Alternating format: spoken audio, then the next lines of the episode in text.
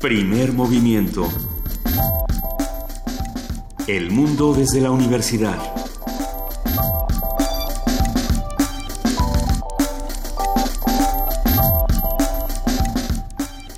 Son las 7 de la mañana con 7 minutos y el día de hoy es lunes 27 de marzo. Los saludamos todos juntos. El equipo de primer movimiento les dice buenos días. Querido Miguel Ángel Quemain, ¿cómo estás? Hola, buenos días, Luisa. Muy buenos días, querido Miguel Ángel. Le mandamos desde ahora un gran abrazo a nuestra jefa de información, Juana Inés de ESA, que esta mañana no va a estar con nosotros, pero siempre está con nosotros de una u otra manera. Ah, ella ahí está, está en toda la creación de este maravilloso programa que tenemos preparado esta mañana y que sin embargo está lleno de información, Miguel Ángel, bastante fuerte. Creo que ya los fines de semana se han vuelto, eh, no fines de semana, no sé cómo explicar esta sensación de que todo está ocurriendo y no, no descansa el mundo. Sí, sí, sí. Se cumplieron 60 años del Tratado de Roma. La comunidad de la Unidad Europea se manifestó en distintos frentes desde distintos países. Llamó la atención el discurso del Papa sobre el egoísmo, la inmigración, el empobrecimiento, el populismo, que son los problemas que hemos señalado a lo largo de varias semanas en, aquí en Primer Movimiento, con especialistas dedicados a ver este mundo europeo que va desde el Brexit hasta la migración. Y bueno, hay que, hay que resaltar el asunto de cómo usamos la palabra populismo, que hay quienes la usan para bien, hay quienes la usan para mal. Eh, eh, ya vendría Obama aquí a explicarnos de qué se trata para él el populismo, así como vendrán otros representantes de todo el mundo a decirnos si sí o si no. Habrá que volver a hacer una mesa aquí en primer movimiento de cómo estamos usando esta palabra porque la usan en tantos discursos.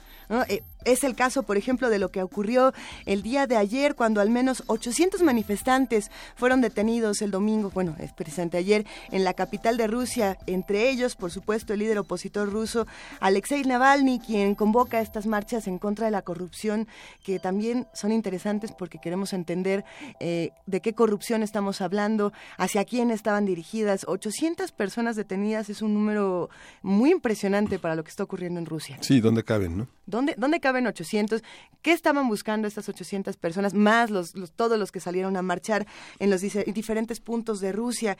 Y, y ahí, bueno, a ver, se, se habla de que participaron entre 7.000 y 8.000 personas más o menos, 800 hasta parece que es, que es poco, ¿no? Para todas las personas que salieron a marchar. Y lo que ocurre es que en Rusia hay leyes precisamente que, que, que sí castigan eh, de, una u otra manera a los manifestantes que no lo hacen por la, por la vía, entre comillas, legal, porque ahí ya se tiene que pedir permiso para marchar, que es un poco lo que se ha estado manejando también en nuestro país y que tendríamos que estudiar. Eh, si salimos a marchar, eh, lo hacemos pidiendo permiso o no, o cómo tendría que ser. Claro, sí, sí, sí. Es, es complicado, Miguel Ángel. Y el fin de semana también en Argentina fue una, un, aniversario del, de, de la dictadura, 41 años de hace 41 años eh, la dictadura tomó al pueblo argentino y ese 34 dejó de ser una dictadura, pero el dilema todavía oficial de señalar, de tratar de minimizar la cifra de desaparecidos ha sido muy, muy importante.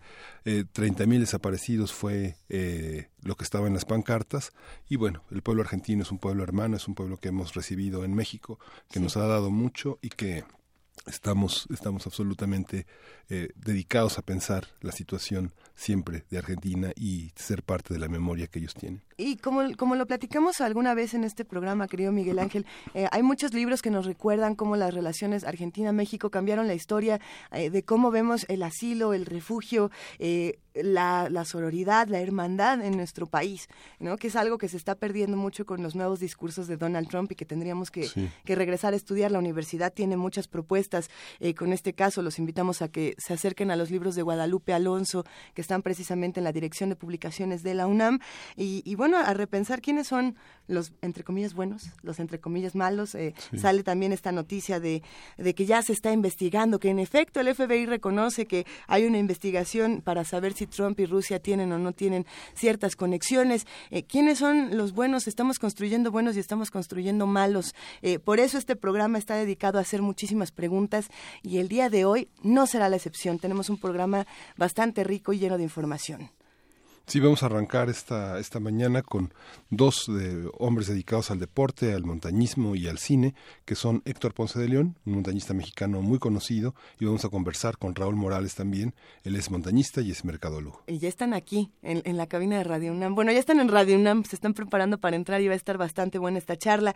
Eh, vamos a hablar también, y esta sección nos gusta mucho, vamos a hablar de problemas matemáticos con Felipe Cerda, físico y divulgador científico, fundador de Ciencia desde Cero Organización de Divulgación Científica, que nos va a hablar sobre la proporción áurea. ¿Ustedes saben qué es esto? Porque eh, bueno, tiene, ya, ya iba yo a estirar mi brazo y me iba a poner a hacer locuras. Mejor que nos lo explique Felipe Cerda en un rato más. Sí, y vamos a hablar, eh, ¿por qué ser periodista? Hoy vamos a hablar con Patricia Mayorga, que es reportera de Chihuahua e integrante de la Red Libre de Periodismo, que tienen una convocatoria para hacer periodismo independiente a toda, a toda contracorriente. En un momento tan difícil para los periodistas mexicanos, para, para los periodistas que están buscando eh, contar las historias de, despojo y de muchas otras cosas, como es el caso precisamente de Miroslava Bridge, quien fue asesinada hace unos pocos días y que, bueno, pues se inserta muy bien en esta nota nacional.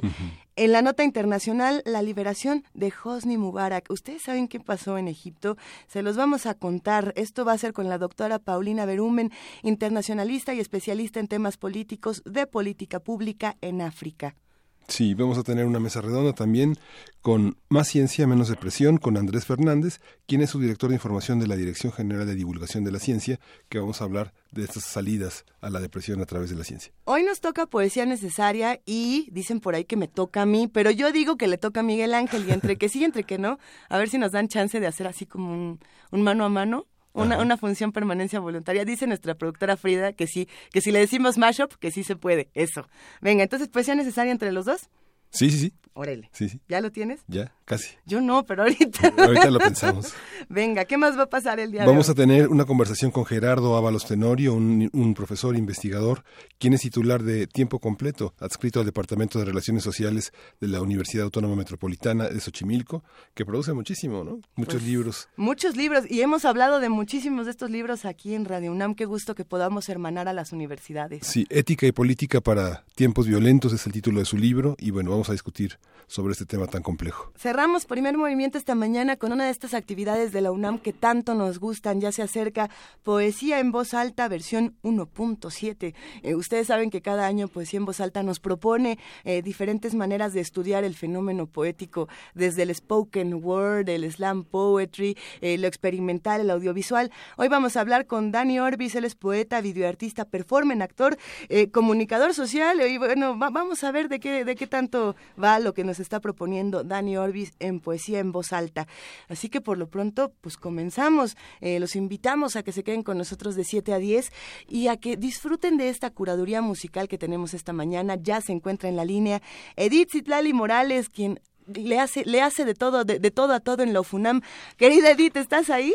Preciosa Luisa, querido Miguel Ángel, muy buenos días chicos, ¿cómo están? Qué gusto escucharte, Edith, así nos gusta despertar. Muchas gracias amigos, yo estoy muy bien, siempre es un deleite, una gozada poder platicar con ustedes y como bien dices Luisa, compartir esta curaduría musical con toda la gente linda que hace comunidad aquí en primer movimiento. Lo disfruto enormemente, muchas gracias. Bueno, a ver Edith, ¿qué, ahora sí que qué te traes, qué nos vas a compartir esta mañana. bueno, pues para hoy he seleccionado cuatro obras del periodo barroco. Cuando estaba trabajando en cómo se las iba a presentar, pensaba en decirles, el barroco, uno de los periodos más importantes de la música. Pero, ¿qué periodo de la música, de la historia de la música no es importante? Entonces, cierto. me imaginé diciéndoles, uno de mis periodos favoritos, pero entonces me di cuenta de que todos los periodos de la música me encantan. Así que bueno, simplemente les digo que hoy escucharemos de diversos conciertos del barroco cuatro primeros movimientos aquí en primer movimiento. Ah, qué maravilla. A ver, ¿con cuál vamos a empezar? Comenzamos, preciosa Luisa.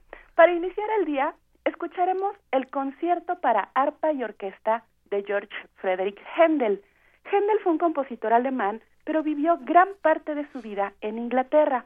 Fue músico de la corte de los reyes Jorge I y Jorge II. Este concierto para arpa y orquesta me parece algo celestial. La cuerda nos presenta la melodía y el arpa solista la retoma con pases adelante. Si ya lo conocen, creo que coincidirán conmigo que es una delicia volver a escucharlo Y si no lo conocen, estoy segura que descubrirlo les provocará emociones muy placenteras. Luego me cuentan qué sintieron, ¿va?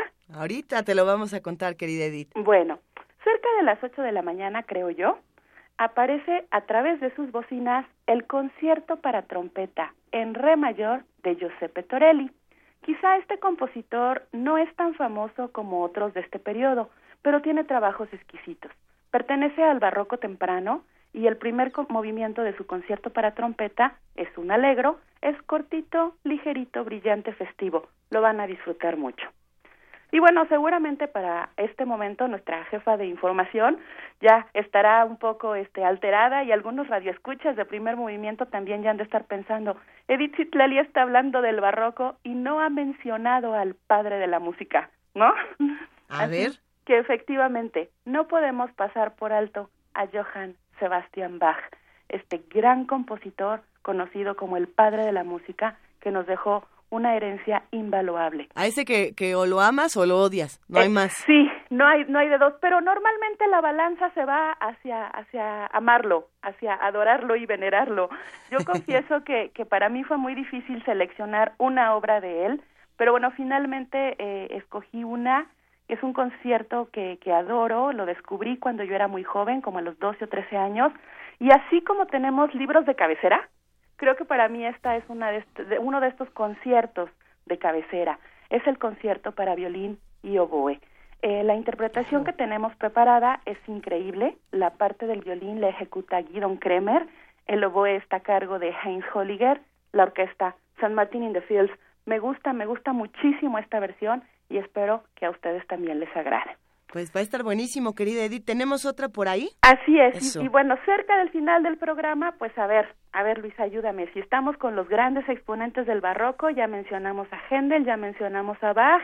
Hay por ahí otro que es de los super famosos y favoritos, un italiano que tenía el cabello rojo, ¿sabes a quién? ¿Adivinas a quién?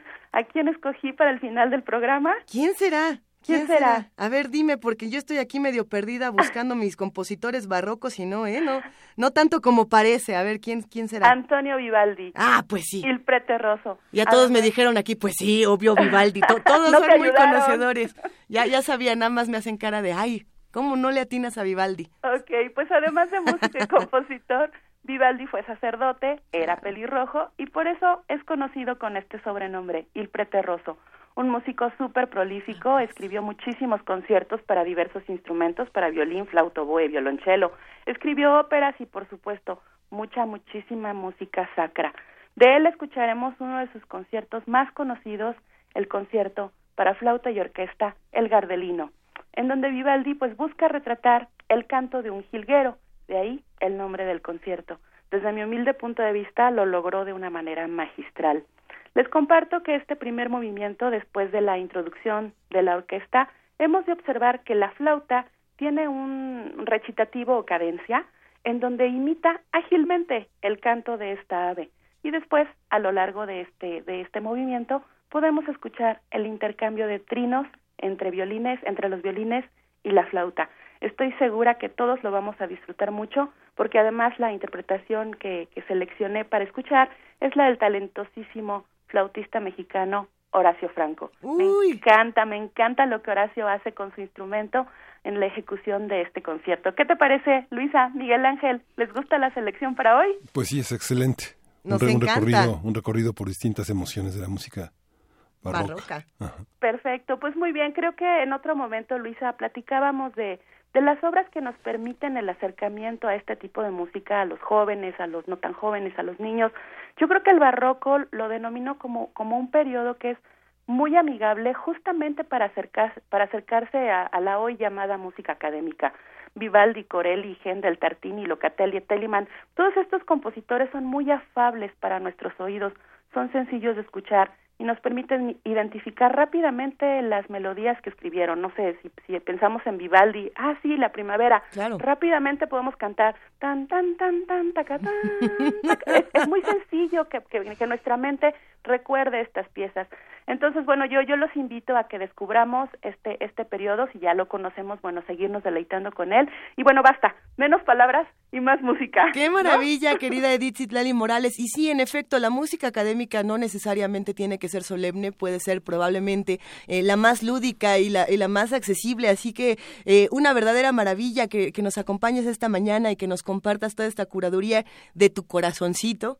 Eh, lo agradecemos muchísimo y si te parece bien, empezamos. Claro que sí, gracias Luisa, la que lo agradece soy yo. Espero que disfruten estas obras tanto como yo disfruto hacer la selección. Chicos, les mando un abrazo musical enorme y a todos los amigos radioescuchas de Primer Movimiento los, les agradezco por acompañarme en este viaje de notas, ritmos y sonidos que conforman el fascinante mundo de la música. Muchas gracias, que tengan un excelente inicio de semana y hasta la próxima. Excelente mañana, querida Edith Zitlali Morales. Va un abrazo para ti y para todos los amigos de la OFUNAM y arrancamos con este concierto para arpa y orquesta de Händel.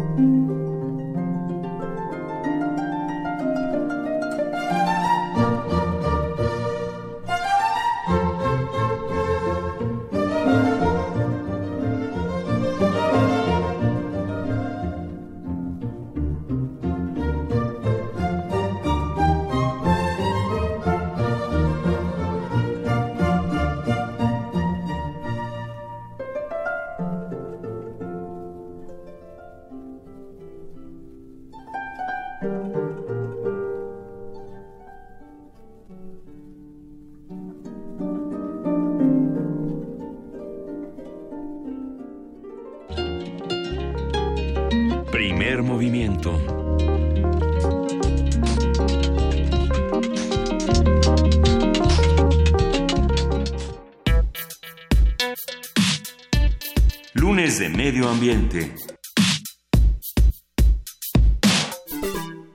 En el marco del Festival de Cine de Montaña, Freeman, la documentalista Jennifer Jodan, una de las mejores montañistas del mundo, llega a México con su más reciente producción cinematográfica, 3.000 tazas de té, un documental que presenta el ascenso y polémica en torno a Greg Mortenson, nominado al Nobel de la Paz y acusado de fraude por su trabajo de construcción de escuelas en el Himalaya. Este ciclo de cine posee un toque cultural, pero sin olvidarse de lo deportivo, y llegará a 37 salas del país con producciones 100% mexicanas bajo el título La montaña es cultura. Además, será presentado por Héctor Ponce de León, quien es el montañista mexicano más activo, más destacado en la actualidad y que nos va a dar mucho gusto conversar con él. Conversaremos sobre el cine de montaña, que es ¿Qué es? ¿Qué captura? ¿Para quién está dirigido? Nos acompaña también Raúl Morales, quien es montañista, hecho mercadólogo, fundador y director de Freeman Comunicación, empresa que presenta cada mes lo mejor del cine de montaña del mundo y que comunica la actualidad de los deportes outdoors en México. Bienvenido, Raúl. Gracias, buenos días. Contamos, como les decíamos, con la presencia de Héctor Ponce de León, considerado el máximo exponente en activo del montañismo mexicano, con numerosos ascensos en el Himalaya y el resto del mundo. Héctor es uno de los atletas nacionales más exitosos en su ámbito y nos da muchísimo gusto que nos acompañes, Héctor. Bienvenido. Muchas gracias, Luisa. Encantado de estar aquí. Es, un gustazo que nos acompañen porque además, eh, justamente fuera del aire, del aire platicábamos de, de cómo nos sorprende una propuesta como esta. que ¿Qué entendemos por cine de montaña? A ver, ¿con quién le entramos a este tema, Raúl? ¿Qué, es cine de montaña y cómo le vamos a entrar? Es bien interesante. Eh, siempre hemos sabido de que hay mucha cultura de montaña en torno a los mitos y más adelante deportes relacionados a ascender montañas y visitar la nieve y el bosque y las alturas. Y lo que refleja el cine de montaña son estas historias detrás de las actividades que se realizan en el cerro, que a veces son atléticas, pero a veces no son tan atléticas, a veces tiene que ver más con ese espíritu social, medioambiental, cultural que hay detrás de las actividades. Y eso es lo que reflejan estos documentales, el, espectro completo detrás de practicar alguna actividad en el cerro. Bueno, la literatura también, este, hay una literatura de montaña también, ¿no? Y hay una música de montaña. Es una, es, es, algo, es un espíritu, es algo que, que, nos llama, está imantado. ¿Cómo, cómo pensar en, en esta especificidad? Se necesita aire para poder hacerlo. Por eso también está Héctor Ponce aquí con nosotros, para poder respirar profundamente. La, la, la montaña inspira una forma de espiritualidad. ¿Por qué elegir la montaña, Héctor? Sí, sin duda. De hecho, yo creo que el título de, de, este festival es muy apropiado, La montaña escultura, porque antes que ser una actividad deportiva, eh, pues la montaña fue eso. Desde que somos civilización, la montaña ha simbolizado muchas cosas, ¿no? Nos ha inspirado a muchas cosas. Ha sido el lugar que hemos elegido para que habiten los dioses, los demonios, en fin. Entonces, eh, en mi caso, para mí la montaña lo que es, o lo que representó, lo que me atrajo cuando era niño, es, eh, la posibilidad de tener ahí aventuras, de tener vivencias extraordinarias. Hay, un ejercicio de la imaginación que es muy interesante, pero también hay un ejercicio de, de enfrentarte con, tus propios con tus propios problemas que, pueden ser representados metafóricamente con una montaña, ¿no? Y, y yo me pregunto, esto puede ser interpretado en el cine, por ejemplo, eh, a través de documentales, que es una manera de narrar las historias, narrar la, historia de Héctor, por ejemplo. Pero ¿qué pasa eh, con, este cine de montaña? ¿Es específicamente documental o podemos encontrar también historias, eh, cortometrajes, narraciones pequeñas de cosas que, que a todos, pues sí, o sea, una, una, parte que nos encanta y nos emociona y otra que nos aterra de ver estas montañas gigantescas que no sabemos qué va a pasar cuando lleguemos a, a la cúspide. Exacto, es bien interesante cómo dentro de lo que conocemos como, como cine de montaña se pueden presentar toda la variedad de géneros del cine. Hay, la mayoría son documentales, pero también encontramos hasta ficción, ¿no? Encontramos drama, encontramos eh, muy amplio. Hasta terror nos podemos encontrar. Exacto. Eh, y en el mundo hay un circuito de festivales que se encarga de promover ese tipo de cine como un, un género por sí mismo. Si tuviéramos que elegir un género para contar tu historia, Héctor, ¿cuál sería? Eh, pues el de, no sé si es exactamente correcto, pero el de la aventura. Sí, eh, yo te les comparto, a mí lo que eh, creo me llevó finalmente a las montañas es que yo de niño fui un aficionado a la lectura de relatos de aventura, Julio Verne, Jack London, Salgari, entonces la cabeza se me llenó de historias, de ganas de viajar, de explorar. Y la montaña, pues como ya dije, materializó eso, ¿no? Entonces eh, eso es realmente lo, para mí, lo que siguen siendo las montañas. Ya lo dije, el lugar para tener aventuras, vivencias extraordinarias. ¿Cuál, cuál fue tu primera montaña? El Popocatépetl, la subí cuando tenía 12 años de edad. ¿Y qué pasó ahí? Pues eh, yo un día previo a mi primer ascenso fui con toda la familia a un día de campo a las faldas del volcán, que eso ya hace muchos años lo podíamos ver nevados todos los inviernos, eh, con el aire tan transparente que todavía teníamos en la Ciudad de México. Fuimos, como ya digo, toda la familia y para mí fue ver el volcán, sentir estas ganas irresistibles de estar allá arriba y eh, a los siguientes dos meses le insistí mucho a mi padre, que tengo que decirlo, no practicaba este, esta actividad, pero fue tal, tal mi, mi insistencia, él se dio cuenta de mis ganas, que agarró, se compró un poco de equipo, un libro, que es El alpinismo en 10 lecciones, y fuimos eh, con mi hermano y, y subimos, increíblemente no nos matamos, este, porque no sabíamos nada, como digo, pero llegamos hasta arriba y desde entonces quedé enganchado con esta bellísima actividad que es el montañismo. Qué maravilla. A ver, el alpinismo en 10 lecciones. Esa es una de las primeras recomendaciones que vamos a guardar aquí para todos los que nos están escuchando. Así eh, es. Raúl, y en tu caso, ¿cuál es tu primer montaña o cuál fue tu primer acercamiento con la montaña? Ah, mi, primer, mi primera montaña fue la Malinche, pero mi primer ah. acercamiento fue a través del pueblo de mi abuela, que es un pueblito chiquitito cerca del Pico Orizaba, en Puebla del lado de Puebla, eh, que es una, un, volcán extinto que tiene una laguna en el, en el centro, se llama la Laguna de Atezcac. Entonces, desde que tenía seis años, ahí me iba a ensuciar en la tierra y a revolcarme, a espinarme. Qué maravilla. ¿Cómo haces la selección de todo este documental? Eh, no sé si eh, fue, está correcto el nombre, Jennifer Jordan o Jordan. Jordan. Jordan. Correcto. Ah, ok. ¿Cómo se hace esa selección? ¿Cómo te llegan? En Francia hay un festival que se llama Etonam Voyager y uno descubre que hay escritores de todo el orbe, desde Luis Sepúlveda, Pablo Ignacio Taibo, Francisco Coloane, este Adolfo Bioy Cázares. Han estado, no sé, este, uno recuerda a Bruce Chatwin, este, Gao Xiang, etcétera. ¿Cómo seleccionar esta parte exclusiva de la, de la montaña? ¿De dónde vienen? ¿Cómo se hace comunidad con, con este conjunto de, de obsesivos y apasionados por la montaña? Existe en el mundo todo un, circuito que toca cada aspecto relacionado a la cultura de montaña, desde los aspectos más especializados en equipo hasta cine, libros, conferencias, eh, aspectos más técnicos. Y a lo que nosotros nos toca, eh, tenemos alianza con algunos de los festivales más importantes del mundo que reúnen, premian y exponen este tipo de, cortometrajes y, documentales. En el caso particular de los cuatro cortometrajes que vamos a presentar en el ciclo La, Montaña Escultura, eh, dos son realizados por Jennifer Jordan.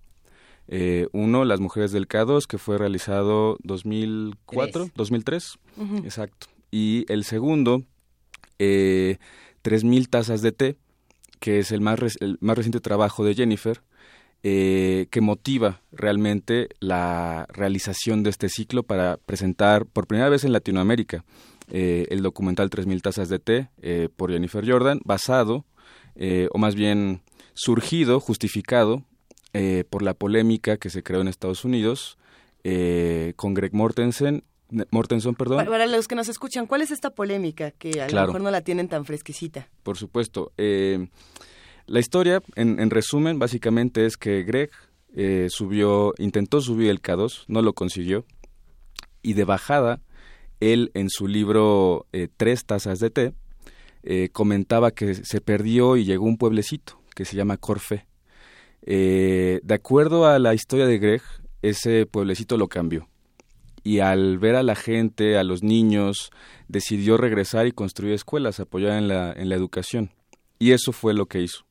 Sin embargo, eh, años después, ya habiéndose convertido en uno de los filántropos más reconocidos del mundo del montañismo, después de haber sido nominado al Nobel dos veces y de que su organización eh, había recaudado millones de dólares, llega un periodista también muy conocido en el mundo del montañismo a un programa eh, de alcance masivo en Estados Unidos a decir lo que hizo Greg fue fraude. Entonces se le viene el mundo encima a Greg. Eh, el fraude era que nunca estuvo en el pueblito. Que nunca estuvo en el pueblito, que el dinero se lo quedó él, que las escuelas no estaban funcionando, en fin. Entonces, eh, Jennifer, al conocer la historia, y al ser periodista, con este rigor que, que, los caracteriza, eh, decide hacer su propia investigación. Y el resultado de esa investigación, con todo, insisto, con todo el rigor periodístico, tocando desde el aspecto de montaña, etcétera, es este documental que presentamos, 3.000 tazas de té. Son muchas las controversias de las que podemos hablar cuando pensamos en las montañas y pensamos en muchas de las cosas que ocurren alrededor. Eh, pero yo también me quedo pensando, si la montaña es cultura, la montaña también es política.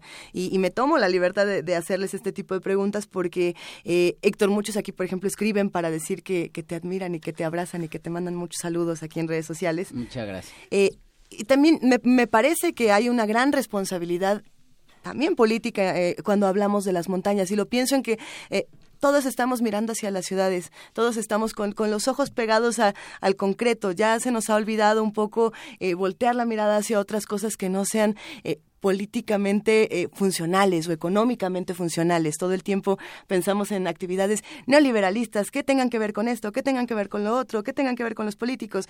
Y hay otro discurso en las montañas que es muy interesante y que las personas como ustedes que se acercan a ellas eh, también a lo mejor tienen una responsabilidad de enseñárnoslo o de acercarnos a él o simplemente de vivirlo y venir a contarnos un poquito de eso. ¿Cómo, cómo ves este asunto, querido Héctor? Sí, sin duda. Eh, déjame eh, decir como antecedente que es curioso cómo ha cambiado eh, lo que nos motiva a conquistar una cumbre. De hecho, eh, a principios del siglo XX que nace el, montañismo ya como una actividad este, aceptada y formalizada de, vamos a tratar de alcanzar las cumbres de las montañas, surge como primero a nivel individual eh, los ingleses, Mallory, Irving, que intentan hacer el Everest con, con el equipo de ese entonces, y, y, es sobre todo un tema romántico. Muy romántico, sí. Muy romántico, maravilloso. Luego vienen las dos guerras y ahí realmente eh, pues se estanca, digamos, esta actividad. Pero hay que decirlo, después de la Segunda Guerra Mundial surge básicamente como una actividad nacionalista. Los ingleses conquistan el Everest, los italianos el K2 y así diferentes nacionalidades y, y, con esto tratan de, de, recobrar su autoestima como naciones, ¿no? Este, los, los países que perdieron la guerra, etcétera, etcétera.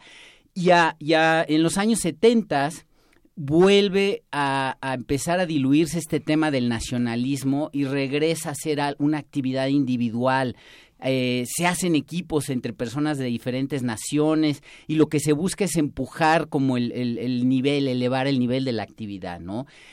Eh, pero, pero en ese entonces, y esta es la época del montañismo que a mí más me gusta, lo, lo que se vuelve importante es el equipo formar lo que llamamos cordada. Viene de la palabra cuerda, te atas con un compañero y creas este vínculo tan poderoso en el que unes tu destino con otro ser humano, exacto, umbilical, es, es, muy correcto esa analogía.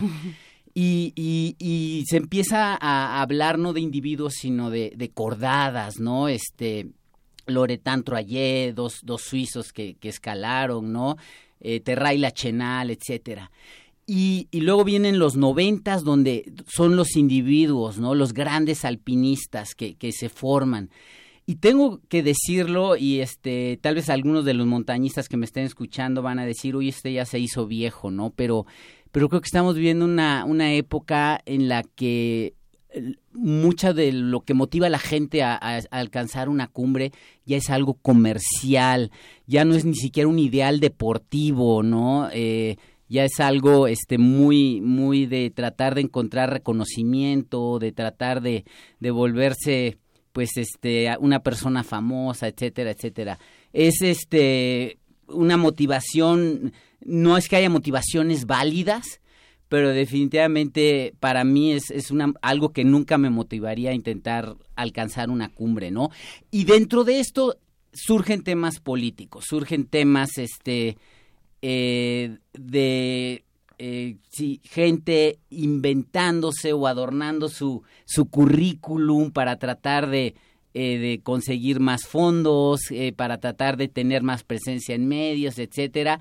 Y te tengo que decir que hoy en día, no sé si Raúl esté de acuerdo conmigo, pero, pero se ha politizado incluso mucho, ¿no? Hay, hay grandes rivalidades, no en lo deportivo, sino, sino en otro sentido.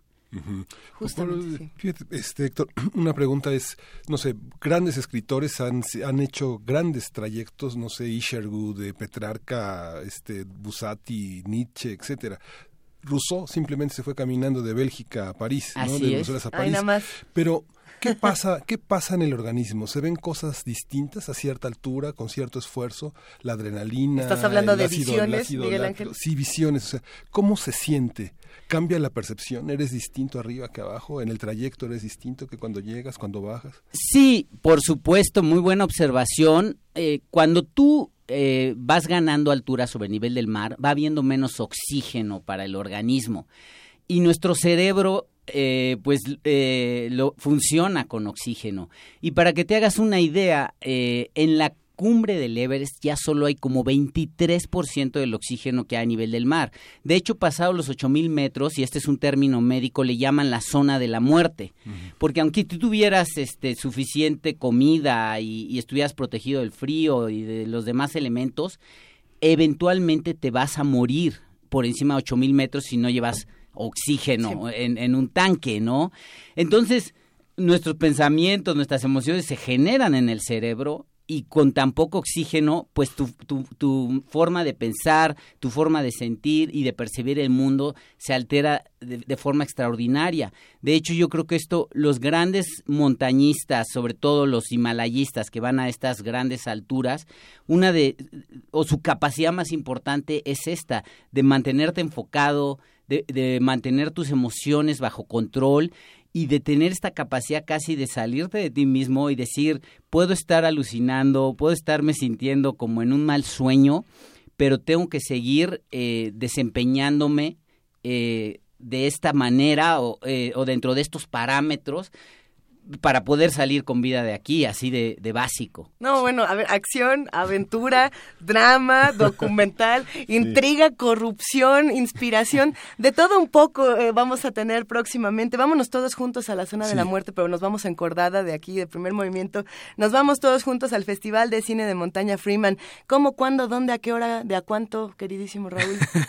Está fantástico. Eh, esta edición en particular, La Montaña Escultura, la van a poder ver martes 28 y jueves 30 de este uh -huh. mes, esta semana, en eh, 37 complejos Cinépolis del país. Eh, pueden encontrar sedes específicas y horarios en freeman.com.mx. freeman.com.mx. Perfecto, ya compartimos toda esta información en redes sociales. Sí, ya nos dijo Vania que ya está todo listo. Para todos los interesados en estos temas y los que se quieran eh, dejar llevar por toda esta experiencia literalmente alucinante. Eh, qué honor que nos hayan acompañado esta mañana. Nos vemos mañana y nos vemos pronto en todas estas presentaciones porque además estos ciclos continúan. Correcto. ¿no? Cada mes. Cada mes tenemos una película distinta abordando desde, distinta, desde distinto ángulo el mismo tema del montañismo y la inspiración que dejan a la gente para avanzar pues yo creo que somos muchos los que vamos a estar eh, correteándolos y escalando con ustedes eh, la imaginación. Eh, les mandan un grandes abrazos en redes sociales, todos los que hacen comunidad con nosotros o todos los que hacen cordada. Es que ahora me voy a, quedar, me voy a robar esta, sí. esta palabra umbilical que dice Miguel Ángel.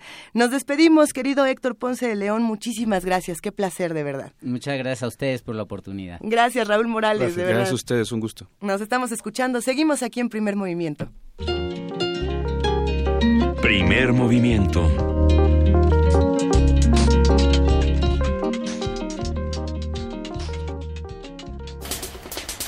¡Eureka! El arte de las matemáticas. Son las 7 de la mañana con 45 y ya está en la línea Felipe Cerda, físico y divulgador científico, fundador de Ciencia desde Cero, organización de divulgación científica. ¿Cómo estás, querido Felipe? Buenos días. ¿Qué tal, Luisa? Buenos días. Muy bien, muchas gracias. Aquí también está Miguel Ángel Quemain y entre los dos estamos con una... A ver, tenemos una cinta métrica que ya se nos enredó en los dedos, ya no sabemos qué... Eh, ¿por, ¿por, qué tenemos, ¿Por qué necesitamos esta cinta esta mañana, querido Felipe? Ah, bueno, pues necesitamos esa cinta métrica porque hoy vamos a hablar de la proporción áurea, que es un concepto matemático que a pesar de haber iniciado como algo abstracto, en realidad tiene que ver con un concepto importante, que es qué tan proporcionado está nuestro cuerpo. No me de digas hecho, eso. Exacto, de hecho los antiguos griegos empezaron a ver que esas relaciones con este número llamado proporción áurea se relacionaban con algo más, con el concepto de la belleza. Ok, entonces mientras más eh, cercano a la proporción áurea es más bello el producto, por así decirlo. Efectivamente, pero para empezar a hablar de esto, primero necesitamos saber qué es una proporción. Venga. Ya les dije hace un momento de hablar de esto, de qué tan proporcionado o desproporcionado puede estar nuestro cuerpo. Voy a ponerles otro ejemplo. Quizá en alguna vez, alguna vez hayan visto un mapa y en ese mapa hayan visto la escala. Sí, sí, sí. Lo que nos dice la escala es qué tan proporcionado está el mapa respecto al terreno que estamos representando. También quizá hayan visto que en las pantallas de televisión dice que son, ahora las nuevas pantallas, dice que son 16 a 9, lo cual quiere decir que esa pantalla está en proporción también con, por ejemplo, en una hoja de un cuaderno cuadriculado, nosotros tomáramos 16 cuadritos de base y 9 cuadritos de altura, bueno, pues son exactamente idénticos o congruentes esos dos rectángulos. Okay. Eso es una proporción, es una comparación entre dos objetos y si la forma es la misma, independientemente de las medidas, decimos que eso está en proporción o que está proporcionado. Entonces, eso es proporción. Pero áurea, ¿qué es esto de áurea? Áurea tiene que ver con algo dorado, algo de oro. De hecho, se, se le puso este nombre porque los antiguos griegos observaron que esta proporción, esta medida, estaba en tantos lugares de la naturaleza y del cuerpo humano que pensaron que a través de ella los dioses, porque en aquella época creían en muchos dioses, en el politeísmo, pues que los dioses habían creado al mundo y a la humanidad a través de esta medida o de esta proporción, que es un número, que es el número 1.618, y le ponemos puntos suspensivos porque este número se trata de un número irracional. ¿Qué es un número irracional? es un número que tiene una cola infinita de cifras decimales. Entonces, después del 618 hay un montón de números decimales, pero estos no siguen ningún orden o ningún patrón, no se repiten.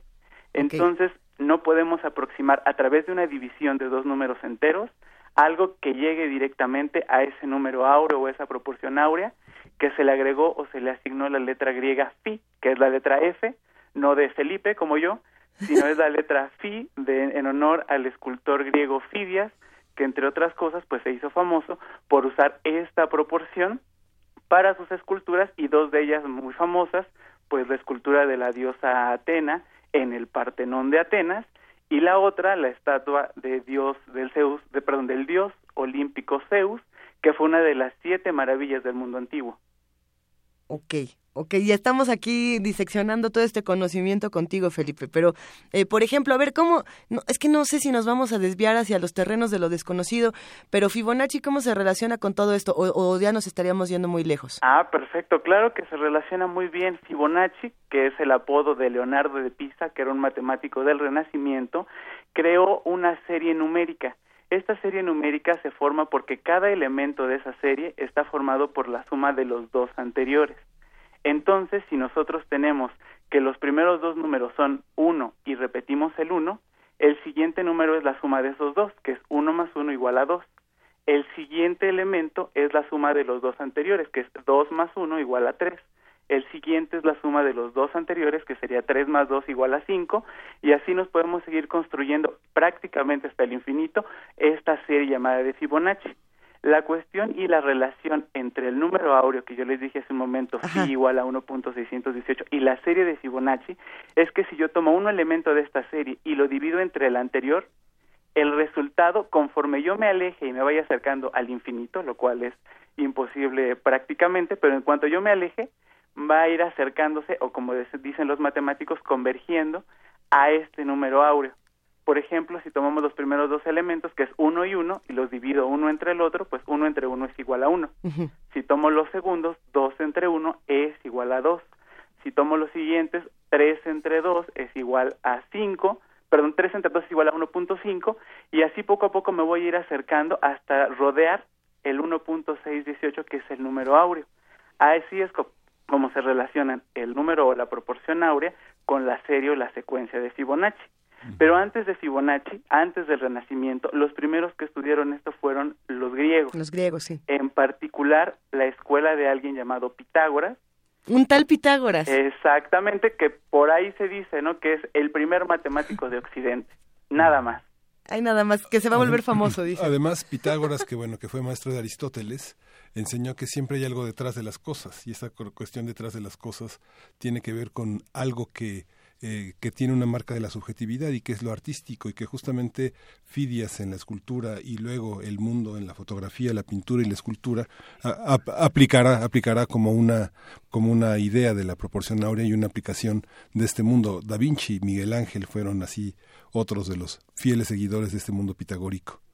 Efectivamente, en el mundo de las artes, en particular de la escultura, de la arquitectura, actualmente en el diseño, se usa la proporción áurea y esta proporción áurea que viene entre tantos descubrimientos de Pitágoras y de sus alumnos, la escuela llamada los pitagóricos, de hecho tiene una historia muy curiosa porque así como diferentes grupos humanos adoptan símbolos para expresar su identidad, como por ejemplo los mexicanos, el águila parada en el opal devorando una serpiente, o por ejemplo para los cristianos la cruz, o para los comunistas el martillo y la hoz, los pitagóricos también tenían un símbolo que los representaba, y este símbolo es el pentagrama o la estrella de cinco puntas.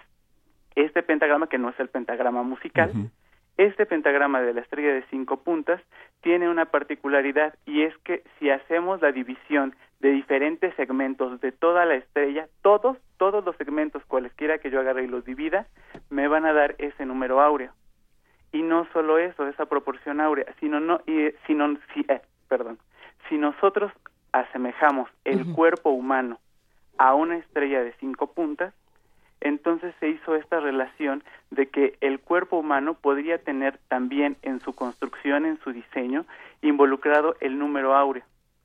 Y fue como los griegos empezaron a buscar estas proporciones en el cuerpo y es la razón por la cual ustedes tienen esa cinta métrica. A ver, justamente estamos viendo algunas imágenes, por ejemplo, de eh, fotografías que han sido tomadas para representar la proporción áurea y, les ponen justo encima, a ver si las vamos, si las podemos compartir en redes sociales, les ponen encima, digamos, este espiral que conocen como la espiral de oro, yo no sé si todavía le digan así, y lo que hace precisamente es mostrarnos eh, en el espacio cómo podemos o cómo podemos medirlo. Eh, antes de que pasemos a, a, nuestra cinta métrica y empecemos a echar relajo aquí en la cabina, querido Felipe. Cuéntanos un poco, ¿se puede hacer en la fotografía, se puede hacer en la escultura, se puede hacer en la música, por ejemplo? Exactamente, de hecho los pitagóricos también tienen el mérito de haber diseñado las escalas musicales. Entonces, estos conocimientos están inscritos en varias en varias partes del arte. En particular, no sé cómo se relaciona la escala musical con la proporción áurea directamente porque es otra proporción la que se usa en las notas musicales regulares, do, re, mi, fa, sol, la. Pero en el punto, por ejemplo, que decías tú de la espiral, la espiral áurea, esta espiral también es muy curiosa, porque lo que nos está diciendo y lo que se dibuja en esta espiral es que cada vez que nosotros giramos 90 grados alrededor de un punto, alrededor de un centro, nosotros nos vamos a ir alejando 1.618 puntos suspensivos veces del centro en cada 90 grados que avancemos. Entonces esto se relaciona y también lo observaron, lo relacionaron con la forma que tienen las conchas del caracol nautilus. Entonces empezaron a ver no solamente en el cuerpo humano, que es lo que vamos a hacer en un momento, sino también en otros lugares de la naturaleza, lo cual les confirmó esta idea de que este número dorado, de oro, había sido usado por la divinidad, los dioses, para construir y para crear el mundo no solamente el humano, sino también el mundo natural en general. Mira, por aquí ya nos escribieron Mayra Elizondo, Norberto Rivas, eh, para decirles que les está apasionando este asunto y que además se puede relacionar muy bien con los jóvenes para que le entren al tema de las matemáticas. Así que venga, vamos a echar un poco de relajo, Felipe, para cómo vamos a utilizar esta cinta. Cuéntanos. Bueno, pues vamos a hacer las siguientes medidas. A ver, Miguel Ángel se va a poner de pie. Pensaban, perfecto. Los griegos pensaban justamente que entre más cercanas estuvieran las proporciones del cuerpo humano a este número áureo, iba a ser uno más perfecto, más bello, iba a estar más cerca de la creación divina.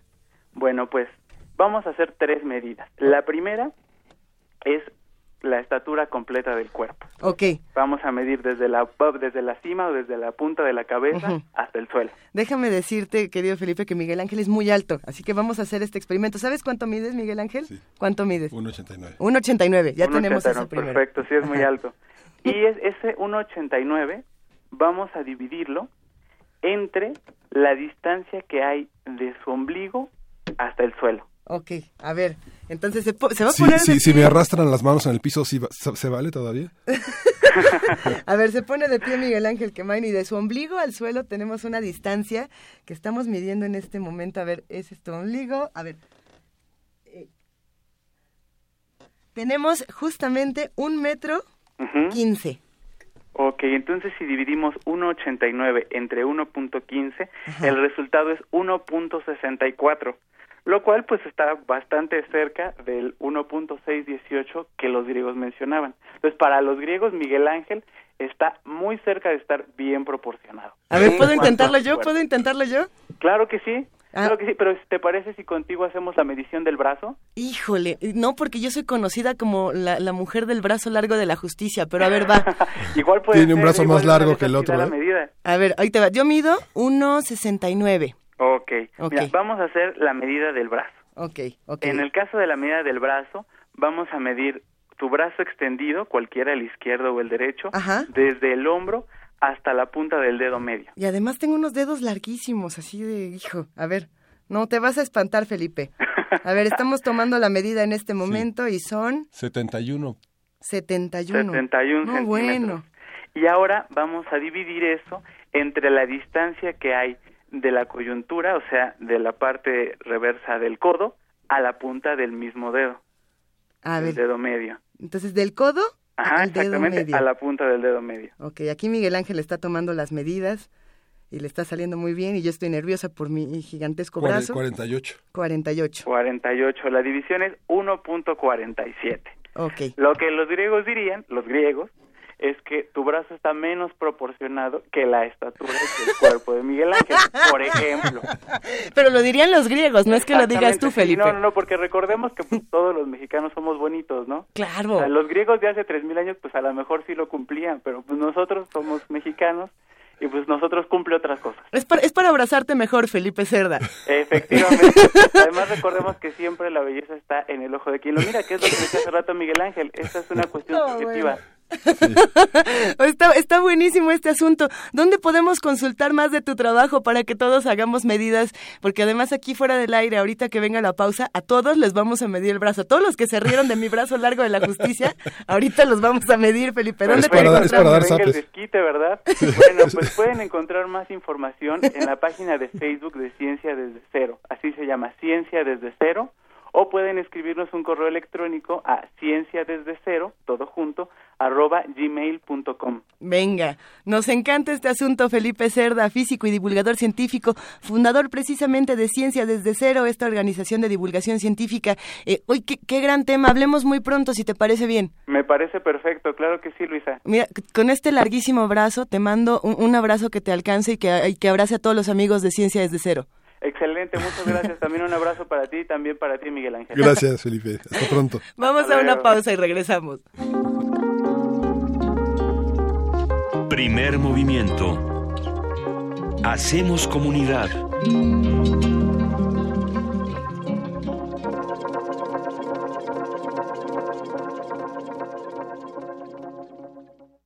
Corte informativo. La UNAM el rector Enrique Graue anunció que la Universidad Nacional continuará desarrollando acciones adicionales que permitan proteger y apoyar a nuestros connacionales que viven en Estados Unidos. Señaló que dichas acciones académicas y culturales se llevarán a cabo dentro de nuestro país y en el propio territorio estadounidense. Ya en la página de la universidad está bajo el título Dreamers de Gire unam.mx las características que se han solicitado. Lo que la Dirección General de Incorporación y Revelación de Estudios propuso a la Comisión Permanente de este Pleno y se aceptó para poder propiciar que les revalidemos los estudios rápidamente a estos jóvenes. Propiciemos que estemos listos para actuar en favor de ellos. Nacional. La Arquidiócesis Primada de México calificó de inmoral la pretensión de empresas mexicanas para participar en la construcción del muro del fanático Trump, como llamó al presidente estadounidense. Agregó que los accionistas y dueños de las constructoras deberían ser considerados como traidores a la patria.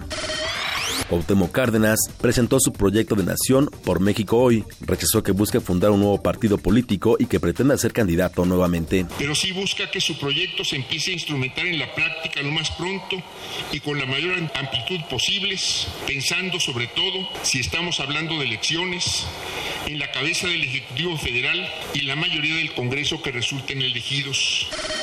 Al respecto, Margarita Zavala, aspirante a la candidatura presidencial por el PAN, dijo que es necesario escuchar el proyecto del ingeniero y trabajar en conjunto por el bien de México. Por su parte, Miguel Ángel Mancera, jefe de gobierno de la Ciudad de México, consideró que el proyecto de Cárdenas refuerza la idea de una candidatura ciudadana e independiente. Cuando puede eso convocar a, personas eh, diversas en estas ideologías, quiere decir que se construye un proyecto que sí tiene ese imán, ese magnetismo para jalar a la gente. El titular del Ejecutivo Federal sostuvo una llamada telefónica con el presidente de Venezuela, Nicolás Maduro, para hablar sobre el Consejo Permanente de la Organización de Estados Americanos para discutir la situación política en la nación sudamericana. Alfredo del Mazo rindió protesta como candidato del PRI al gobierno del Estado de México. A la ceremonia acudieron tres secretarios de Estado, diez gobernadores y exgobernadores de la entidad. En tanto, los partidos Morena y PAN criticaron la lluvia de regalos federales que recibe el gobierno del Estado de México. Exigieron frenar el activismo del gabinete federal en la elección por la gobernatura. Durante los últimos siete meses, tres secretarios de Estado en promedio visitan la entidad. Economía y finanzas. Luis Videgaray, secretario de Relaciones Exteriores, afirmó que la renegociación del Tratado de Libre Comercio de América del Norte será corto y comenzará este verano. En entrevista con el financiero, señaló que entre más pronto se despejen las incógnitas de la relación comercial, más positivo será para la economía. Internacional. El presidente Donald Trump culpó a la facción más conservadora del Partido Republicano del fracaso legislativo de su propuesta de reforma al sistema de salud. La policía rusa detuvo a más de 700 personas durante una manifestación contra la corrupción que reunió este domingo a varios miles de asistentes en el centro de Moscú, convocados por el opositor Alexei Navalny, quien también fue arrestado.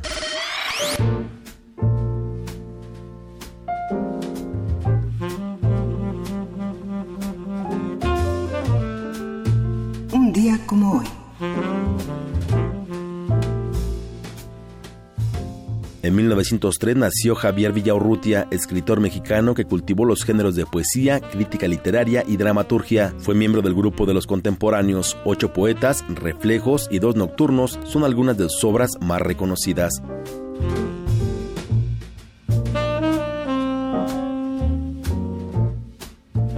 Hasta aquí el corte, en una hora más información.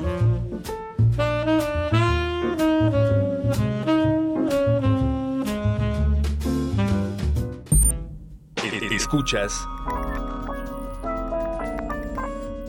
XEUN Radio UNAM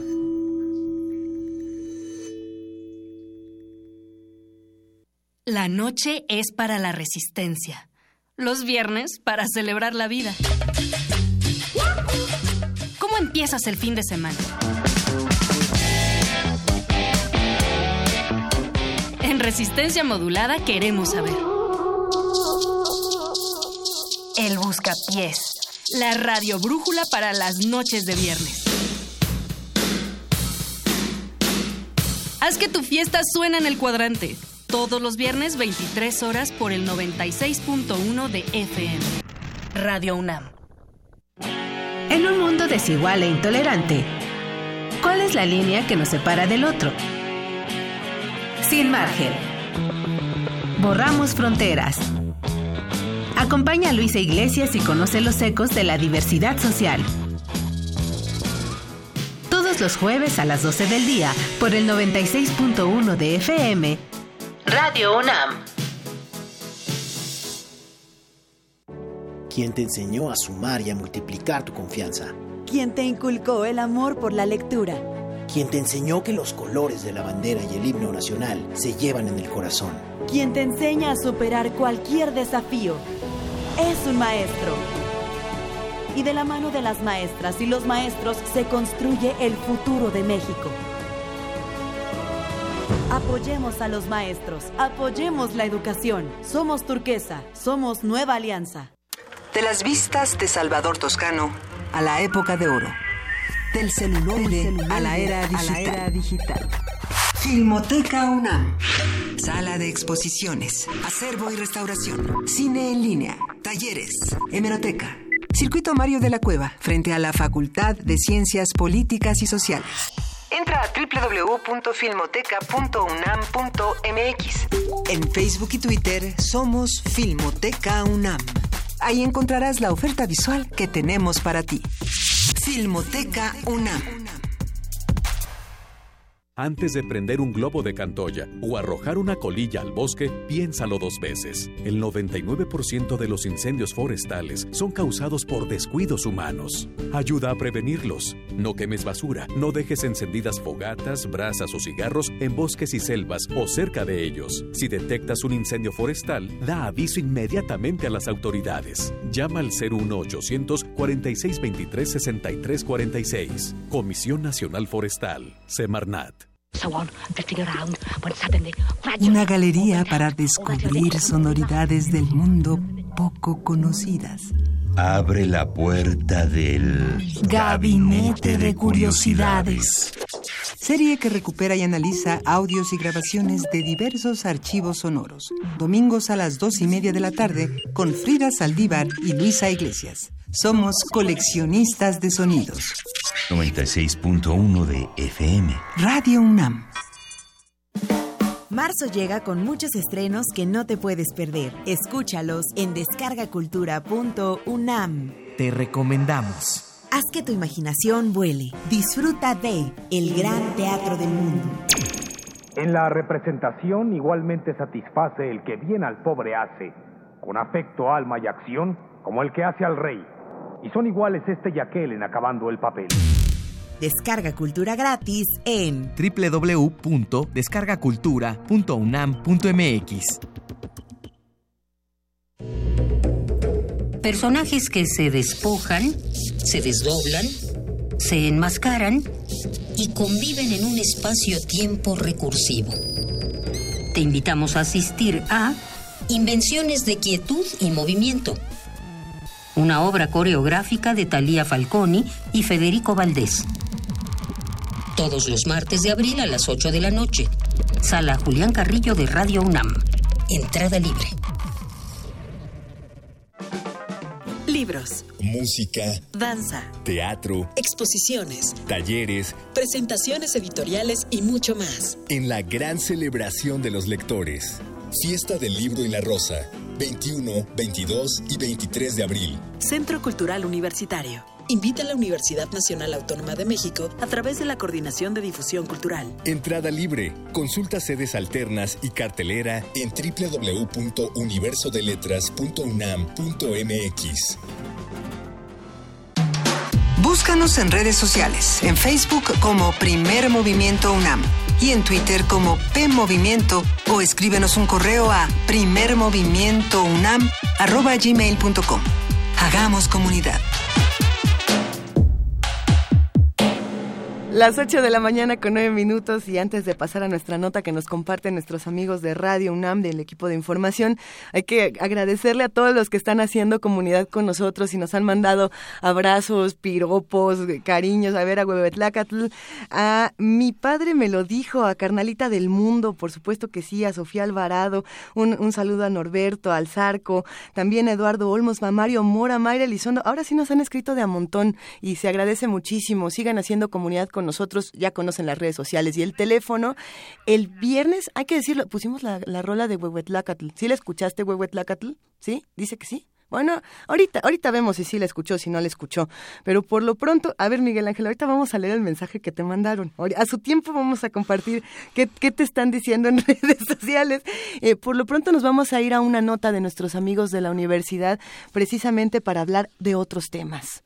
Sí, justamente hablábamos en la mañana del insomnio femenino. El 30% de la población femenina padece insomnio. Los detalles con nuestra compañera Cristina Godínez. Que no durmió. Al presentarse dificultades para conciliar y mantener el sueño, se está ante el trastorno del insomnio. Afecta al 30% de la población, principalmente a las mujeres en la segunda o tercera década de vida, aunque cualquier persona podría padecerlo en algún momento. La doctora Mariela Alvarado Suárez, psicóloga de la Clínica del Sueño de la UNAM, nos dice qué causa el insomnio.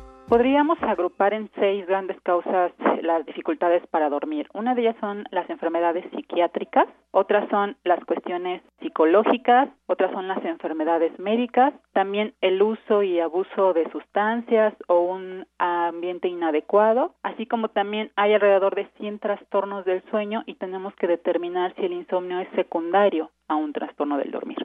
Lo principal es hacer una evaluación y a veces no se hace un buen diagnóstico y al no hacer un buen diagnóstico no se da un buen tratamiento. La experta asegura que el sueño es vital para la salud, por ello hay que atender este trastorno. Tenemos que atacarlo de diferentes modos. Uno de ellos es la educación sobre la salud y principalmente nos enfocamos al tratamiento no farmacológico. Sí tenemos aquí un equipo multidisciplinario y dependiendo de cada caso es como damos el tratamiento. Lo principal es dar información y que el tratamiento sea adecuado y sea individualizado. Pueden acudir a las clínicas especializadas de sueño. Lo principal es que no se automediquen, que tengan conocimiento que el insomnio tiene eh, un tratamiento principalmente no farmacológico, que es lo que hacemos los psicólogos en las clínicas del dormir. Pedimos a los pacientes que hagan un cambio en estilo de vida, les damos una serie de medidas de higiene de sueño. Si requieren tratamiento médico, pues nos apoyamos en los especialistas, ¿no? Como los psiquiatras o los neurólogos, independientemente de cada caso. La UNAM ofrece a la comunidad el servicio de atención a este y otros padecimientos en las clínicas de trastornos del sueño, en Ciudad Universitaria y en el Hospital General de México, en la Unidad de Medicina Experimental. Para Radio UNAM, Cristina Godínez.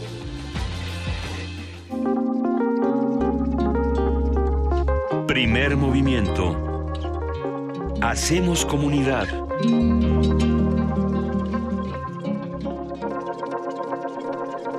Miguel Ángel Quemain, mejor conocido como el de la mente aguda, el de la voz y medidas de Dios griego. ¿Qué, ¿Qué, nos vas a presentar esta mañana, Miguel Ángel? Bueno, dentro de la curaduría de Dichitlali Morales, eh, tenemos la segunda obra, es el concierto para trompeta en re mayor de Giuseppe Torelli, uno de los grandes violinistas del barroco y un compositor para arco y trompeta. Vamos a escucharlo.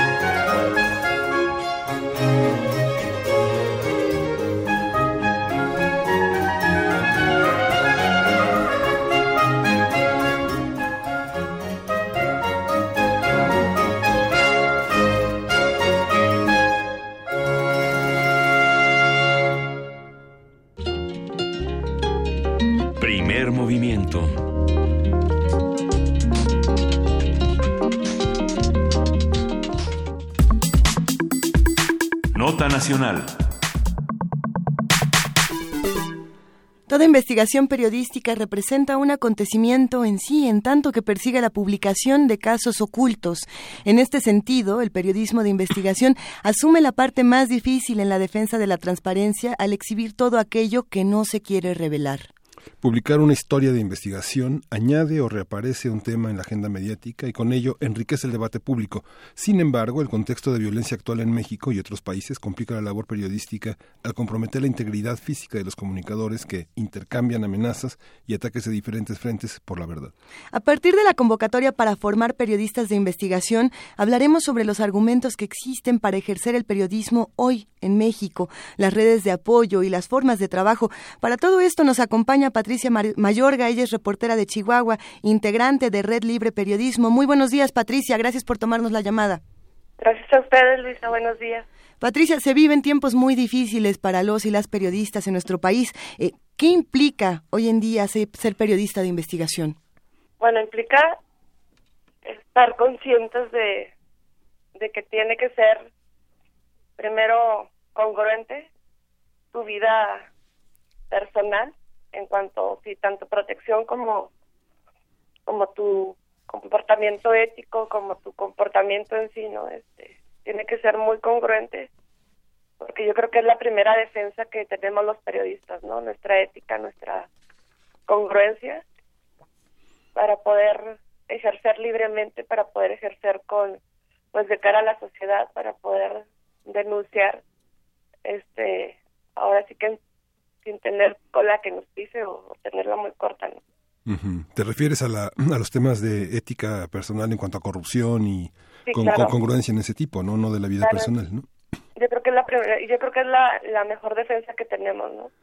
Aparte de, que pues, necesitamos, tenemos que estar eh, muy capacitados en cuestión de seguridad de todo tipo, ¿no? De, física, emocional, eh, seguridad digital, ahora que, que hacemos tanto uso de las herramientas tecnológicas, digitales, internet, este se requiere eh, estar ahora sí que enredados o, o, comunicados con otros periodistas, incluso con otras organizaciones que tienen experiencia en este en, tipo de, de protección, ¿no? De, de acciones eh, como para fortalecer nuestro ejercicio periodístico.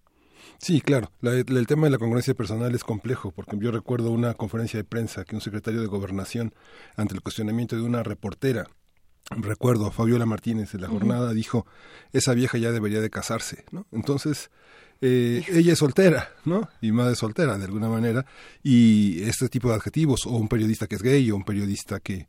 Que tiene una vida. Que tiene una vida, ¿no? Entonces, muchos funcionarios, mucha gente los agrede por esa, por esa, por esa parte los señala y los hostiga y los etiqueta, ¿no? Sí, claro, tienden a esto, porque vivimos en una sociedad aún machista, ¿no? Con desventajas para las mujeres o para las personas que optan por por, por su pues, por eh, preferen porque tiene preferencia de con su mismo sexo. Sí.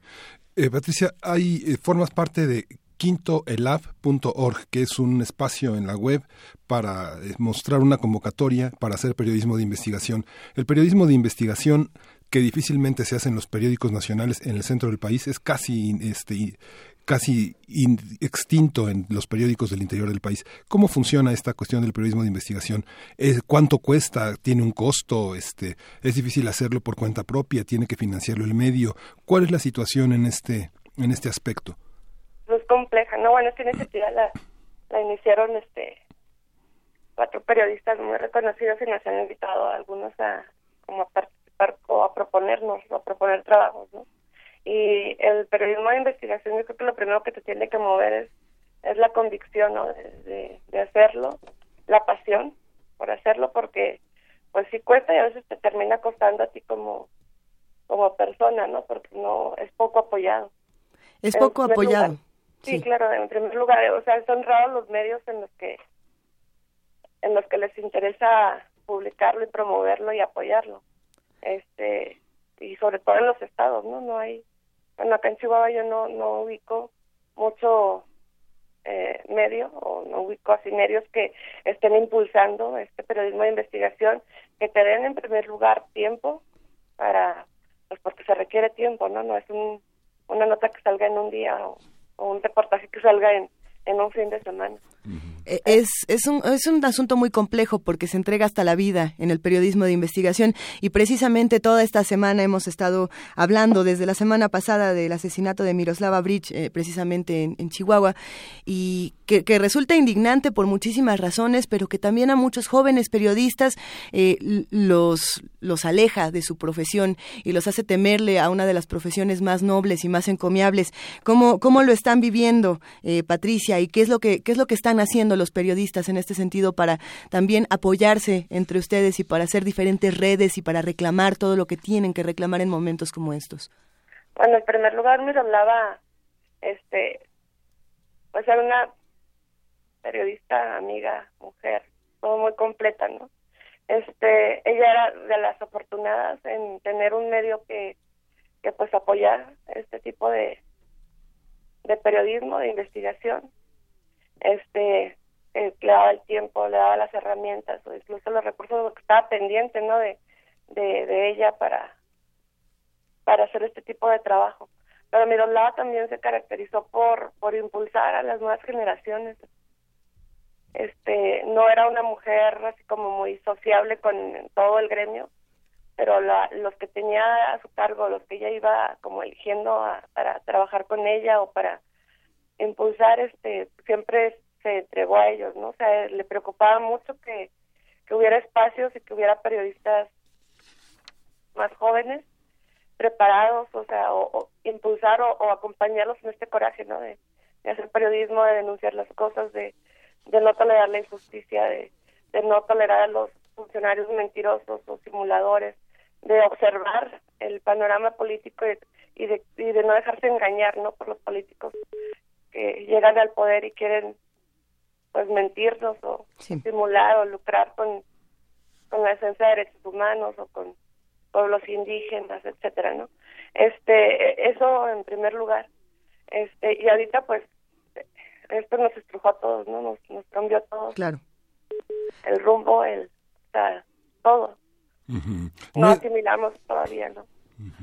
Pero ya ahorita ya este, afortunadamente, dentro de todo lo que está pasando, en Chihuahua ya habíamos estado generando redes periodísticas sí.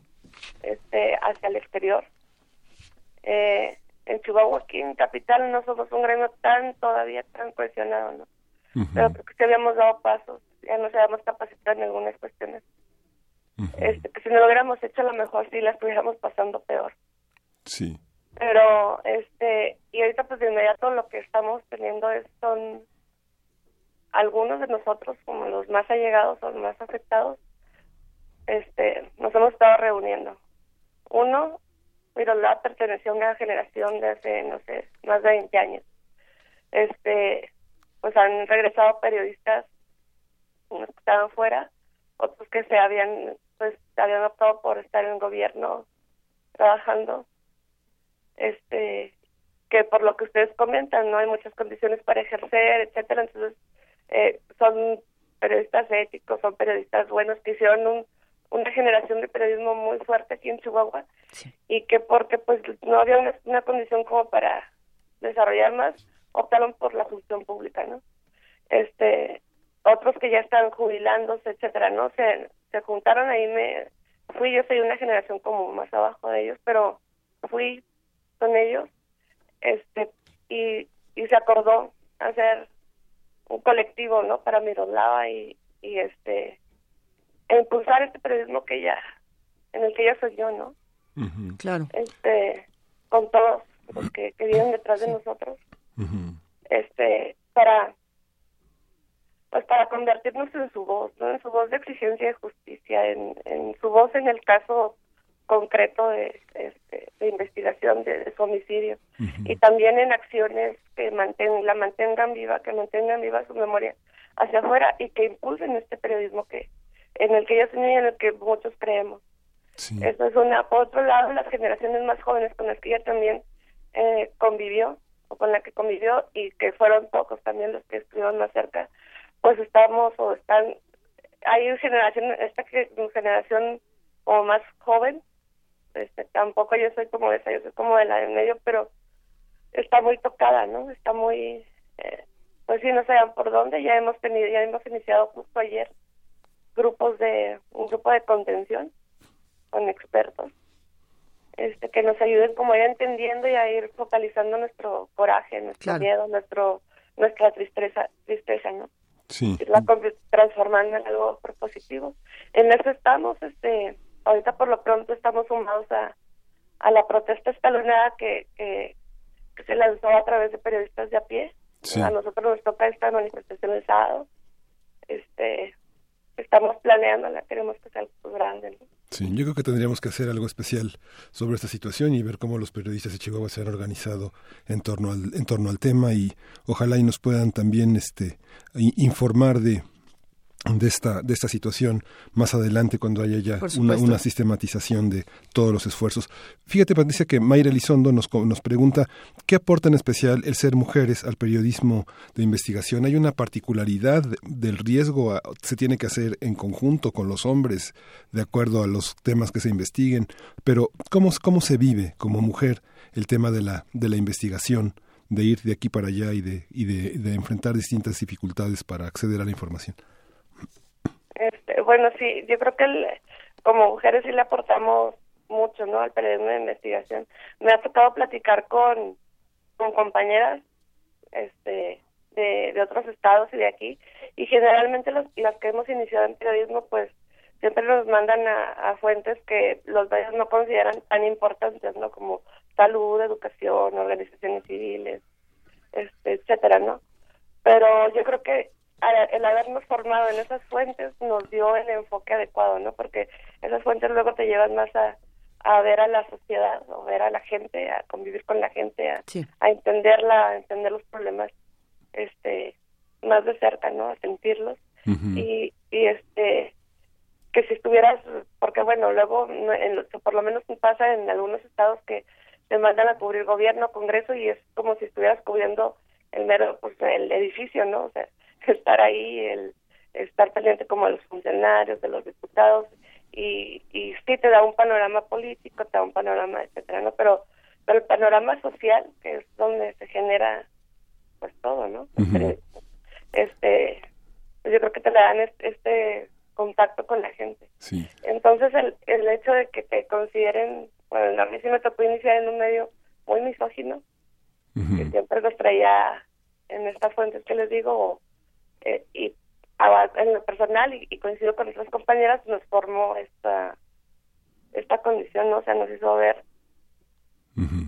las injusticias la denuncia y eso te lleva a investigarle más no porque no nada más es el problema que te plantean sino ir a cuestionar a la dependencia que corresponde a ir a cuestionar qué está pasando con alguna denuncia, qué está pasando con algún servicio público, con alguna situación de indígenas en la ciudad, por ejemplo, con de mujeres, etcétera, ¿no? Este y pues sí, también acá en Chihuahua se siente mucho este periodismo, este gremio que aún es muy misógino. Las generaciones de ahorita sí han impulsado en otro, otro. Sí, estamos conversando con, con Patricia Mayorga porque justamente Quinto Elemento está buscando este, periodistas para financiar sus proyectos. Es la convocatoria, la convocatoria, la primera convocatoria para eh, buscar proyectos de investigación periodística y alto impacto que requieran financiamiento y asesoría editorial. Esta primera convocatoria va a dar hasta 80 mil pesos al periodista o equipo de periodistas que resultan seleccionados para desarrollar su investigación. Dinos, Patricia, ¿cuál es el límite dónde está la convocatoria, cómo buscarla y cómo van a ser tratadas las propuestas. Híjole, es, o sea, yo estoy como invitada a que a, pues a participar, ¿no? Claro. Pero las, sí, las bases ahorita yo todavía me las acaban de mandar. ¿Qué te, este, ¿qué te parece? Estoy ajá, y estoy haciendo propuestas, como, pero no tengo todo lo técnico. Claro. Sí, la convocatoria estará abierta a partir de marzo y hasta las 12 de la noche del día 10 de abril. Hay, hay que postular los trabajos a quintoelab.org y las propuestas van a ser tratadas con absoluta confidencialidad, se mantendrá bajo resguardo toda la información recibida. Toda esta iniciativa es resultado de el trabajo de Alejandra Chanik, Ignacio Rodríguez Reina, Marcela Turati y Daniel Lizárraga. Patricia, ¿qué te parece si compartimos todo en nuestras redes sociales y seguimos en contacto contigo? Porque sin duda nos, nos solidarizamos con todo lo que está ocurriendo, con, con, todo lo que nosotros podamos hacer para apoyarlos desde, desde aquí, desde la ciudad, desde la universidad. Y, bueno, sepan que, que no están solos y que somos muchos los que apoyamos el periodismo de investigación y apoyamos el trabajo que, que realizas. Y bueno, pues te mandamos un abrazo con todo el cariño. Muchas gracias a ustedes y buenos días. Muchísimas gracias, que tengas un gran día y nosotros seguimos por acá. Primer movimiento.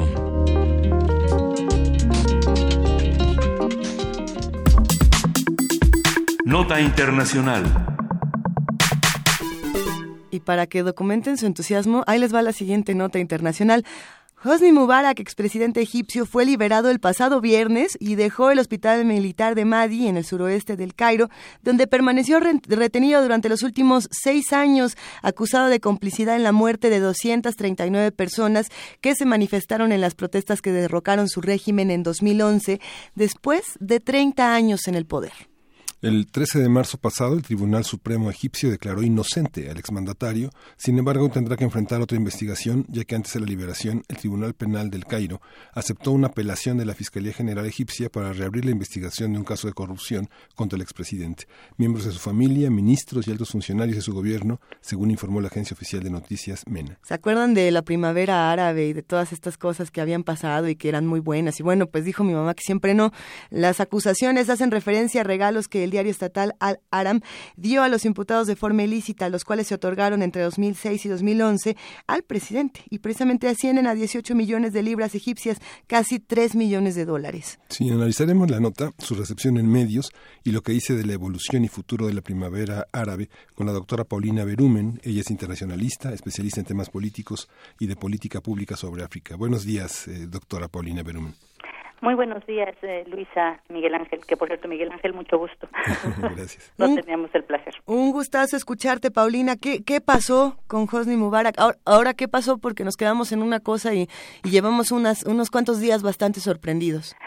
Sí, bueno, yo creo que esta nota internacional eh, eh, realmente toca a, África y en general por muchas cosas, porque en efecto hemos hablado en ocasiones anteriores sobre eh, estos hombres que poco a poco se van haciendo visibles después de estar o se van poniendo como en la mirada pública después de estar mucho tiempo en el poder. Todavía quedan otros en, este por, por este por revisar, pero bueno hace hace algunos algunas semanas hablábamos de Yaya Jarmé de, Gambia por ejemplo no eh, y bueno desde luego ustedes han hecho referencia a la primavera árabe donde justamente eh, varios eh, países de, de, África y uno de, de Medio Oriente Yemen habían pues estado en, en este gran ojo de, de, interés público, dado que las sociedades de este del país de Túnez, Libia, Egipto, Yemen, pues habían salido a las calles a pedir un cambio en sus regímenes después de eh, muchos años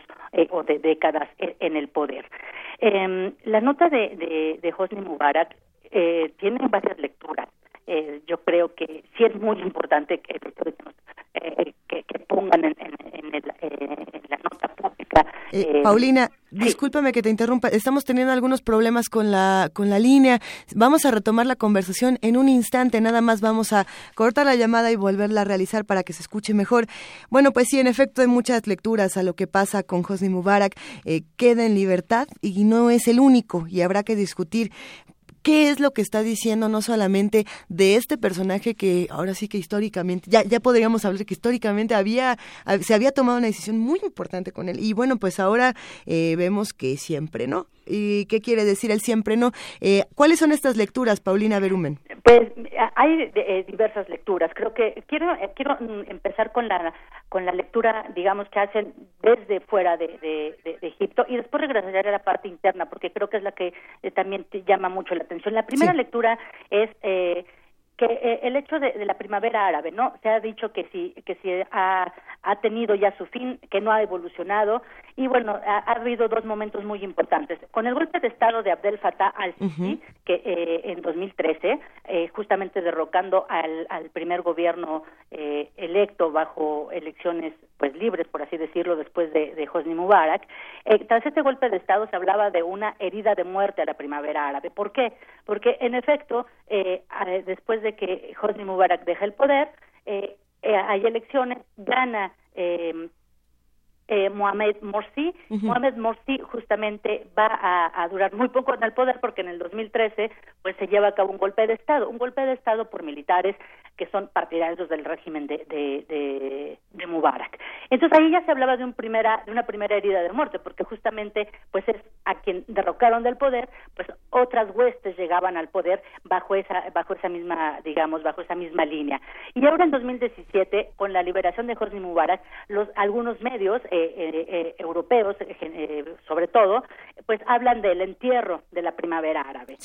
creo que hay que ser pues muy muy muy cautelosos porque creo que sería un poco em, liviano o ligero decir que todo el esfuerzo, todo el trabajo, toda esta movilización social no ha tenido ningún fruto. el caso de, Túnez es diferente, ellos sí han llevado una transición un poco más estable y digamos que es el caso de éxito de esta primavera árabe. En el caso de Egipto estamos en toda esta recomposición. En el caso de Egipto lo que deja la lectura de, de Hosni Mubarak, con lo que ustedes ya pusieron y no repito en la introducción de la nota, eh, que fue ya eh, fue absuelto de los cargos por la muerte de manifestantes, por ejemplo, que ese era el gran tema y era por lo que lo habían condenado. En un primer momento lo habían condenado a prisión de por vida y mismo pedían la, eh, condena de muerte, ¿no? Entonces, esa situación lo que va a hacer en realidad es en la, para mí está muy lejos de estar eh, enterrado en la primavera árabe. Para mí, a nivel interno eh, en Egipto, más bien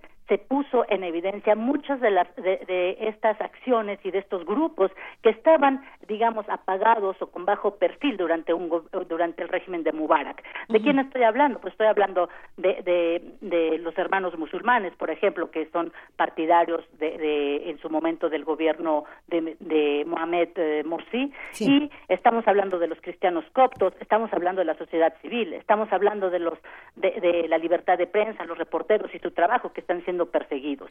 Entonces, estamos hablando ahorita en un, de, de, una, de un escenario que más bien está, eh, eh, se está poniendo en evidencia. Cada quien está tratando de tomar un lugar en este Egipto post-Mubarak. En efecto, está muy presente, eh, digamos, el ala todavía partidaria de, de, de, Mubarak con este gobierno, justamente con este gobierno que, que, que de militar que se instaura en 2013 de Abdel Fattah al-Sisi, pero también está justamente ahora qué sucede con esos partidarios del expresidente Mohamed Morsi, que eran que es justamente esta gran este gran grupo que es muy importante en Egipto y en, en buena parte de, de, de, Turquía, por ejemplo, de los hermanos musulmanes, que ahora justamente ellos en su momento cuando tomaron el poder con Morsi eh, bueno, evidentemente ellos eh, eh, querían instaurar un, instaurar un Estado Islámico y eso tiene varias lecturas, creo, a nivel internacional por toda la situación del Estado Islámico repartido en Medio Oriente, en el norte de África y cada vez extendiendo sus,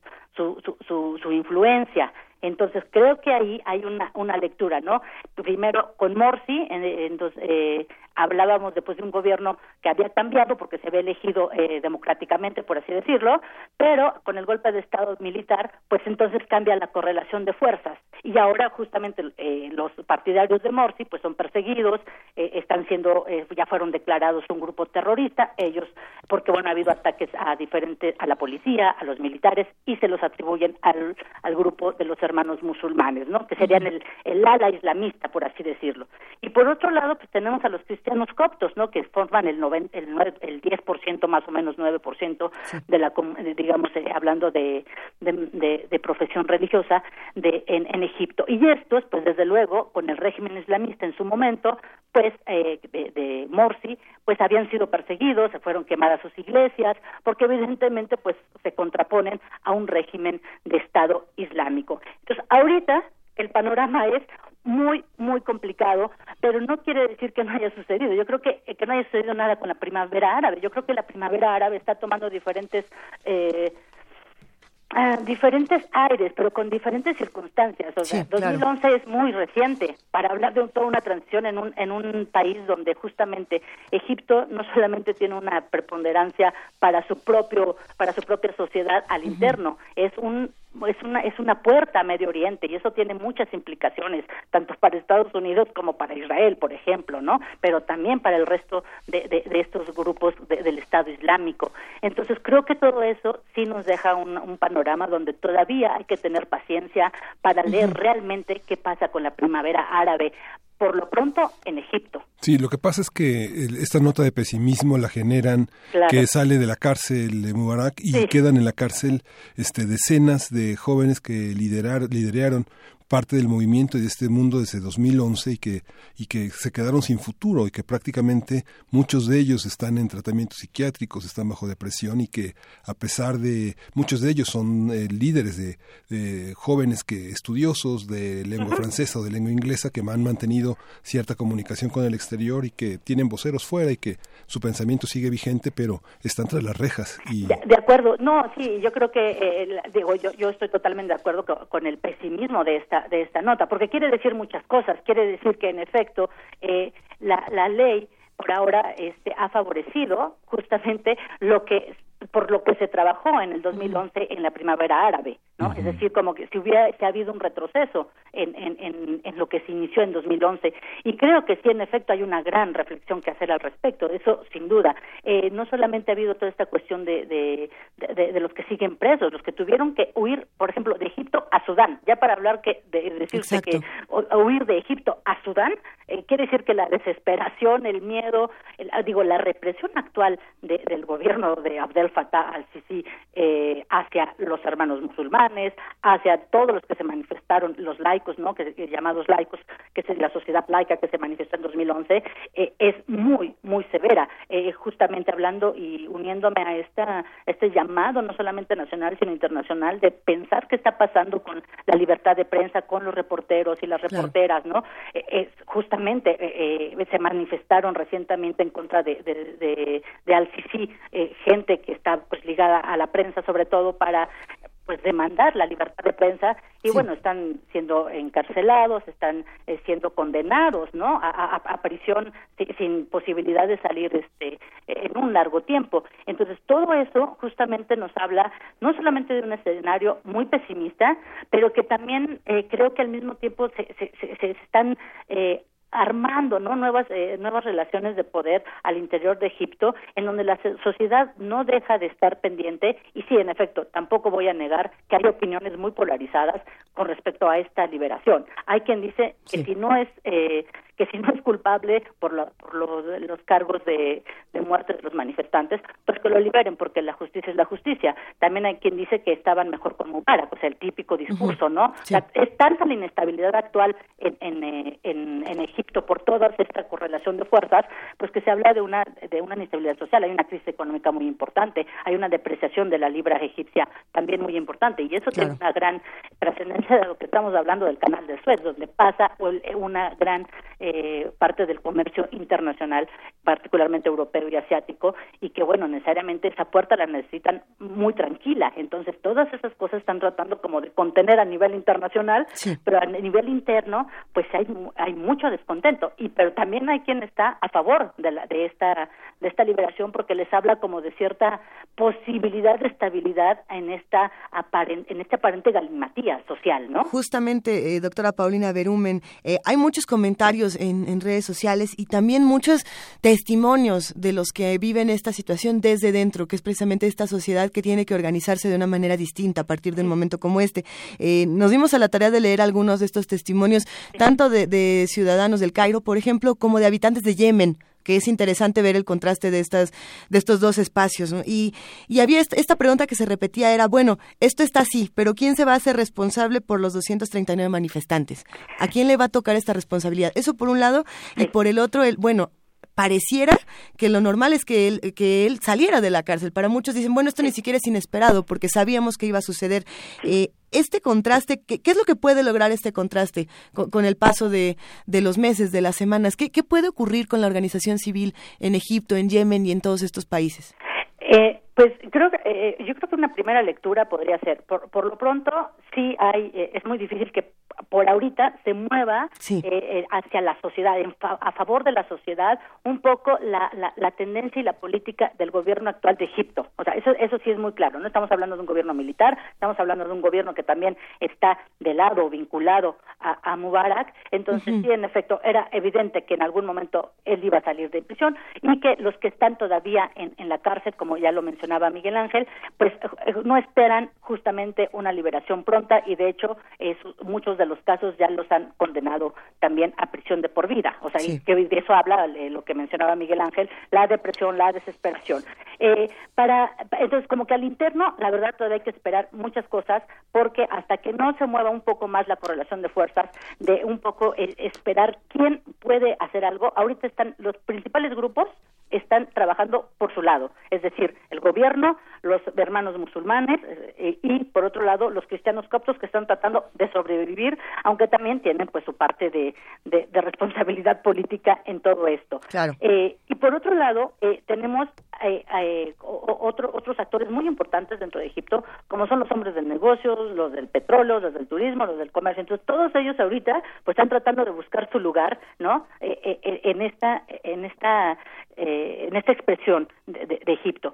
¿Qué sucede como para, para otros países como Libia, como Yemen, por ejemplo, ¿no? Eh, que está, que también se vieron envueltos en esta, en su momento en esta primavera árabe. Yo creo que en Libia pasa exactamente lo mismo. Todavía hay much- eh, muchas cosas tratando de, de encontrar su lugar, donde la sociedad sí exige, sí está presente, lo- la prensa eh, y, y la prensa igualmente está haciendo, eh, tratando de ser callada, etcétera. Pero creo que la, la, la, la lectura debe ser eh, en efecto, hay que ser totalmente constantes en esta eh, en esta manifestación social. Eh, yo creo que sí eh, es muy importante la fuerza social que, que se puede generar y a- ahorita por lo pronto todo el mundo está temeroso de quién realmente eh, de quién realmente puede tener el poder y qué expresa ese poder, ¿no? Pa- para para el caso de Egipto eh, el, el gobierno militar expresa represión. O sea, a- eh, literalmente, si hubiera, eh, si, si, si siguiera en el poder Morsi, representaría la idea de un Estado islámico. Y eso, eh, digo, con todos sus bemoles y con todas sus situaciones particulares de, del Estado islámico en cada país. Pero eso, desde luego, asusta, porque habla Claro. de la cuestión de la mujer, en, eh, el rol de la mujer, habla de las relaciones sociales, habla de, de- también de, de represión, de, instal- de instaurar la Sharia como una ley este, de Estado, entonces tiene muchas represiones. Todo eso también va a suceder y también se discute en países como Yemen o como Libia, por ejemplo, o como Túnez. Claro. Doctora Pa- Paulina Berumen, internacio- en- internacionalista, especialista en temas políticos y de política pública en África. Se quedaron muchísimas preguntas aquí eh, que nos has dejado sobre la mesa, muy interesantes todas. Eh, ¿Te parece bien si hablamos la próxima semana o pronto de estos temas? Sí, creo que está por venir. Yo creo que las reacciones apenas están por venir con la liberación. Es muy reciente la liberación y lo que ello va a generar, lo que ello va a representar, todavía está como para eh, observar un, un poco y después Claro. poder tener otra otro tipo de análisis. Venga, pues seguimos en contacto y te mandamos un gran abrazo. Muchísimas gracias. y saludos a todas y a todos. Gracias, hasta, luego. Primer movimiento.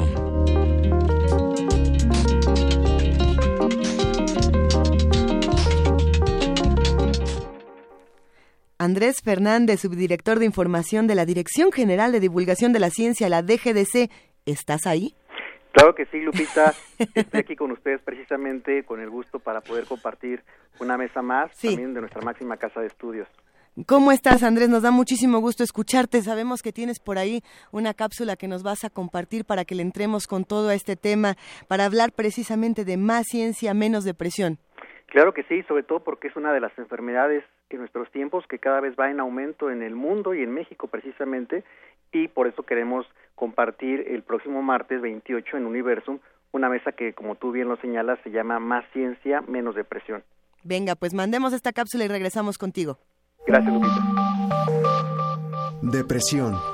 Entender y atender la nueva epidemia de los mexicanos. En la Ciudad de México, la depresión se presenta frecuentemente en los jóvenes, incluso en menores de 13 años. Existen formas eficaces para combatir la depresión.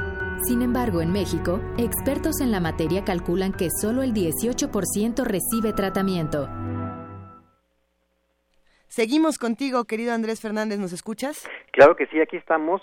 Y bueno, como bien lo señalaba en la cápsula, cada vez las cifras son alarmantes y sobre todo porque un porcentaje muy pequeño de la población es la que recibe el tratamiento.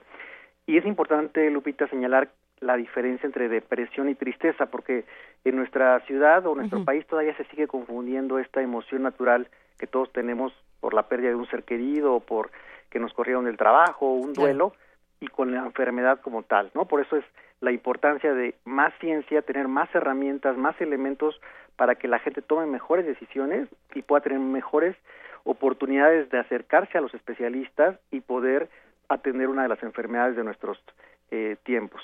Precisamente ya nos escriben aquí en redes sociales para preguntarnos eh, qué hacer con estos con estos trastornos, qué hacer con la con, ni siquiera con estos trastornos, a veces no lo son y a veces sí y, habría que discutirlo. Eh, ¿Dónde se puede conseguir más ayuda? ¿Dónde se puede asistir a, a, más conferencias? Ya sabemos que tú tienes planes, cuéntanoslo todo. Pues mira, eh, en la universidad se cuenta con muchísimas opciones. De hecho, la Facultad de Psicología tiene eh, tratamientos especializados para adicciones y sobre todo para depresión, está aquí en CEU. Y bueno, también está la Clínica de las Emociones, que es del parte de la Secretaría de Salud, que precisamente uno de los especialistas de esta área nos va a visitar el próximo martes al igual que un investigador del Instituto de Investigaciones Sociales para ver la parte social, económica del contexto del tejido que cada vez también repercute como es el estrés, la pérdida de empleo. Y también va a estar una especialista de la Facultad de Psicología donde van a empezar precisamente a informar sobre los tratamientos, sobre los, la sintomatología para saber cuáles son los focos amarillos, los focos rojos para darnos cuenta de que si posiblemente estamos padeciendo algún trastorno del estado de ánimo y acercarnos precisamente a atendernos de la mejor manera. Claro, y, sabemos que desde la DGDC se realizan una serie de actividades muy importantes para seguir discutiendo estos temas que a muchas personas, y esa es otra cosa que nos comentan aquí los que hacen comunidad con nosotros, eh, no les gusta admitir porque hay muchísima discriminación, hay eh, muchísimos tabúes alrededor de la depresión y de la tristeza que como bien dices no es igual y entonces las personas, los seres no están acostumbrados a contarle a los demás que están tristes. Exactamente, hay todavía un estigma de las enfermedades mentales y bueno, de todas, sí. De todas en general y de la depresión se ve como un signo de debilidad, de abatimiento, de, de no le echas ganas, de no quieres hacer las cosas, cuando al final de cuentas hay un desajuste a nivel bioquímico del cerebro de ciertos neurotransmisores que impiden precisamente que la persona pueda responder adecuadamente, esté concentrada, tome decisiones de manera asertiva. Entonces, por eso es que queremos en la mesa dar a conocer todo este, este contexto de las enfermedades mentales y sobre todo de la depresión y que la gente pueda tomar decisiones en dado momento decir, ah, bueno, tengo un familiar, un amigo cercano, yo mismo y entonces pueda acercarse con los especialistas para poder atenderse. Sí, justamente sabemos que la primera causa de discapacidad de, sobre este tema la tienen las mujeres en México. El noveno es el de, es, es de los hombres y que tenemos un 20% de la de presencia de la depresión en adolescentes, que es para muchos de los cuales está dirigido también esta, esta mesa más ciencia, menos depresión. Es correcto, Miguel. Como tú lo señalas, ese dato fue de hecho el resultado de una investigación de la Facultad de Psicología, donde detectó que dos de cada diez jóvenes y niños están padeciendo depresión en la Ciudad de México y aquí es muy importante señalarlo que la sintomatología es muy diferente, por ejemplo, la del adulto. En los niños y en los adolescentes se presenta con mucha irritabilidad, mucha rebeldía y mucha violencia. De ahí la importancia de detectarlo a tiempo porque a veces se confunde y entonces se piensa que el niño con depresión debe estar aislado, triste, llorando, cuando la sintomatología es muy diferente. Sí, justamente. Y bueno, una de las una de las razones fundamentales es ser mujer, ser jefa de familia, dedicarse exclusivamente a las labores del hogar o si se ha adquirido la responsabilidad de cuidar a algún enfermo. Es correcto. De hecho, esos son los factores de riesgo. Precisamente tú bien lo señalas, dos a uno. por cada hombre hay dos mujeres en depresión que tienen mucho que ver con causas hormonales, con todo este contexto cultural, social, que al final de cuentas pues repercute en que la mujer sea más vulnerable a padecer este tipo de trastornos. E-, es interesante y, pensar en cómo todo esto se ha manejado a, lo largo de la historia también es, es uno de estos retos, ¿no? A, las mujeres que se deprimen o que tienen alguna eh, suerte de, de mal, por así decirlo, porque no es un mal tampoco, las han tachado a lo largo de la historia de las locas, las gritonas, las chillonas, las dramáticas, las histéricas, y bueno, ¿para qué le seguimos? Eh, entonces, y, los hombres que padecen este tipo de, de asuntos, bueno, son los débiles, los tontos, los, los, por supuesto, los afeminados, ¿no? Porque tiene que ser esta condición femenina. Entonces, ¿cómo, ¿cómo le hacemos para romper toda esta serie de prejuicios que tenemos como sociedad y que tenemos muchos, aunque no lo, aunque no lo veamos, aunque no nos demos cuenta? ¿Y, y cómo, cómo podemos formar una nueva eh, manera de tratar estas cosas como sociedad en conjunto? Precisamente tú lo acabas de mencionar muy bien, Lupita la ciencia aquí tiene un lugar fundamental y un reto muy importante y por eso precisamente en la DGDC realizamos diversas actividades tanto eh, de acercamiento con la sociedad, ir en un camión, por ejemplo, que ustedes lo conocen muy bien, Prometeo de Gira Conciencia. Ese mero. ya lo conocen bastante. Y, y, que ahí precisamente hacemos una serie de charlas, de monólogos, de acercamiento del tú a tú con la ciudadanía, porque a veces la gente tiene idea de que la ciencia es muy compleja, con técnicas o con términos muy complicados. Entonces, en este caso, en la depresión, hablamos de manera muy cercana desde los aspectos culturales, sociales, no, no tratamos de hacerlo todo, todo médico, porque al final la depresión tiene que ver con la parte médica, por supuesto, y psicológica, pero también con aspectos de carácter social, como ustedes bien lo señalaban, toda esta parte de presión social sobre las mujeres, de ser una buena madre, de ser una buena esposa, el hombre tiene que siempre ser el fuerte, el que tiene eh, ser el proveedor, pues todos estos estigmas, todas estas influyen de manera muy contundente en la en la conducta del ser humano. Entonces, por eso desde la ciencia queremos aportarlo con esta mesa para que tengamos herramientas suficientes, ampliemos nuestra visión del mundo, nos expliquemos el porqué de las cosas, del comportamiento humano y a partir de eso podamos hacer movimientos, cambios de hábitos y empezar a mejor caminar en, en función de una mejor calidad de vida y de una mejor salud mental. Bien. Muy bien. Tan solo en los próximos tres años, tan solo en los próximos tres años, la segunda causa de discapacidad en el mundo será la depresión en 2020. Justamente, y, y bueno, quería comentar, mañana, mañana es la mesa a las seis de la tarde en el Teatro Universum. Un montón de expertos, Miguel. Sí, va a estar este, la doctora María Emilia Lucio Gómez Maqueo, que es investigadora del programa de diagnóstico y salud mental, el doctor Sergio Aguilar Gaxiola, el doctor Jorge Armando Agüed, que es secretario de salud en la Ciudad de México, el doctor Ricardo Poas Orcasitas, y ¿sabes quién va a moderar, Luisa? ¿Quién va a moderar? Este, Juan Inés es, que es nuestra jefa de información aquí en Primer Movimiento. Hay nada más. ¿Eh? Exacto. ¿Qué tal todo eso, Andrés? imagina todas estas personalidades en conjunto, pues realmente va a ser una, una mesa muy interesante, ¿no? Y sobre todo que la gente tiene el acercamiento con esos especialistas que acaba de mencionar Miguel y que del tú a tú puede preguntar sus inquietudes, compartir algunos puntos de vista y esto es lo que resalta las mesas, a diferencia de otras, por supuesto, muy importantes que se realizan en, en la universidad, pero aquí es una mesa ciudadana, esa es la, lo rescatable y que siempre tenemos un invitado extranjero, ¿no? En este caso, ah, el doctor Sergio Aguilar, que va a estar vía Skype con esta parte epidemiológica, también de los inmigrantes. Entonces tenemos una mesa bastante nutrida de, de, diferentes perspectivas que van a ver la depresión. Y para los que no estamos en la Ciudad de México, o si estamos, o no nos da tiempo de llegar, o queremos verla a través de plataformas digitales, ¿hay posibilidad de hacerlo? Claro que sí, fíjate que esa es ah. una de las características de nuestras mesas, que esta es la sexta, y bueno, se va a transmitir por livestream, eh, que lo pueden, si quieren doy la dirección que es livestream.com, Ciencia UNAM, Excelente. Diagonal Ciencia Depresión. Entonces ahí también pueden eh, ver la transmisión en vivo y bueno, estar cercano también a nuestros especialistas. Pues nos dará muchísimo gusto estar con ustedes, querido Andrés Fernández, subdirector de información de la DGDC. Eh, como siempre es un verdadero placer y un honor compartir toda esta información y, acercarnos a todo su trabajo que, que, bueno, pues admiramos muchísimo. Va un gran abrazo para ti y para todos los amigos de la DGDC. Pues igualmente, Lupita Miguel, les mandamos un abrazo, muchísimas gracias por el espacio y los esperamos por acá el día de mañana en Universo. Muchas gracias, va un abrazote. Gracias. Igualmente, saludos. Oye, nos despedimos, Miguel Ángel, de esta segunda hora de primer movimiento con una nota que tenemos por aquí. Sí, es una nota, es una nota que tiene como protagonista Cristóbal García Jaimes, que es alumno ¿Sabes qué? Es que ya, ya nos pusimos a platicar tú y yo y entonces ya no nos va a dar tiempo de meter la nota completa por, porque nos quedamos platicando con Andrés Fernández. Pero si te parece bien, la escuchamos en la hora que sigue. Claro. Por lo pronto, invitamos a todos los que nos están escuchando, a todos los que están haciendo comunidad con nosotros, a que precisamente nos escriban. Estamos en arroba PMovimiento, en diagonal Primer Movimiento UNAM, en el teléfono 55 36 43 39. Y si nos quieren mandar un poema, un comentario, una postal sonora, un un chisme, un correo más largo, estamos en primer movimiento unam arroba gmail.com. Entren en contacto con nosotros. A ver, ¿se acuerdan cuál era la palabra que nos dijeron esta mañana nuestros queridos amigos Raúl Morales y Héctor Ponce de León? para no decir nada más hagamos comunidad, nos dijeron otra.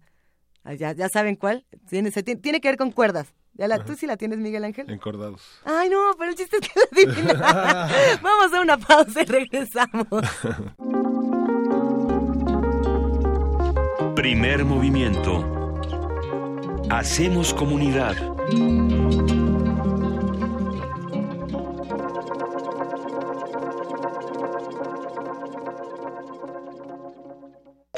Corte informativo. La UNAM.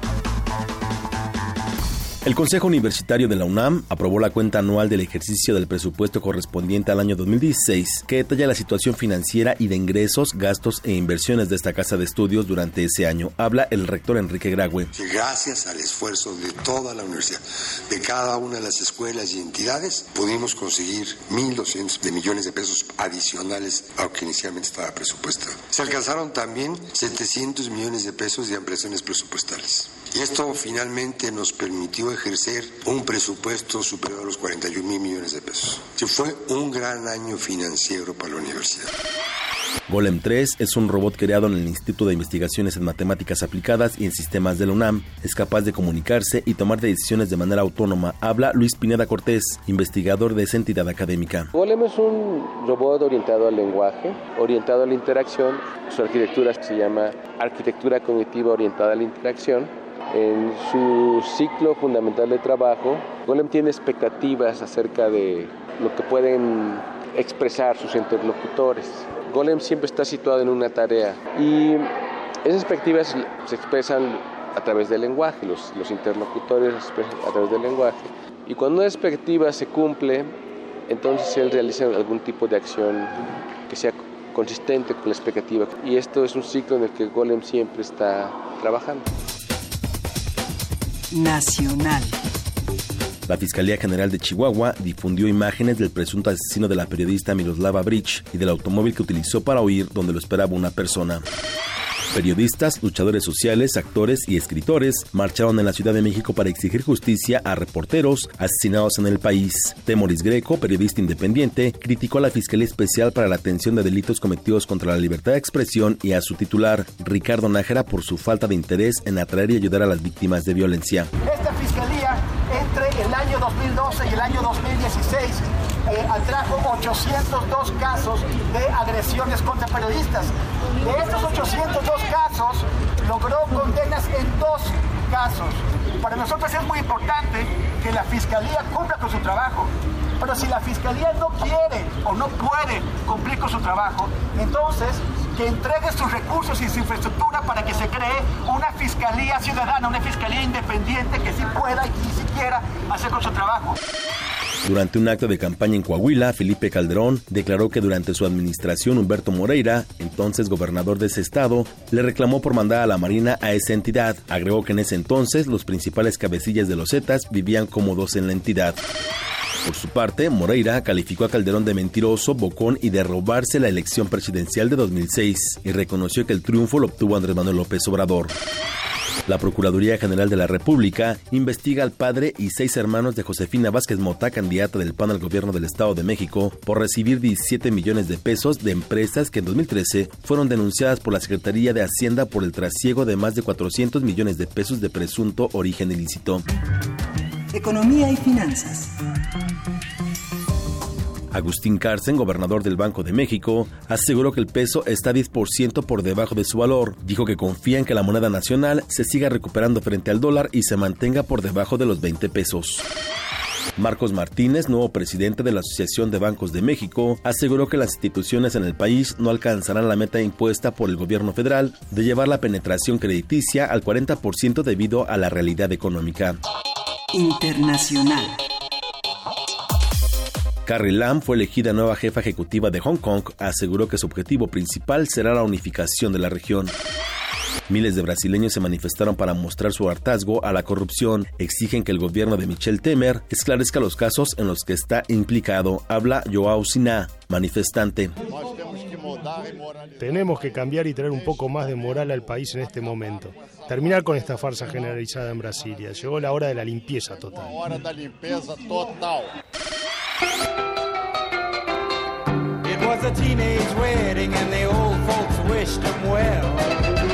Un día como hoy. En 1963 nació el director, productor y guionista estadounidense Quentin Tarantino. Es uno de los cineastas contemporáneos más reconocidos. Perros de Reserva, Pulp Fiction y Bastardo sin Gloria son algunas de sus obras en el séptimo arte.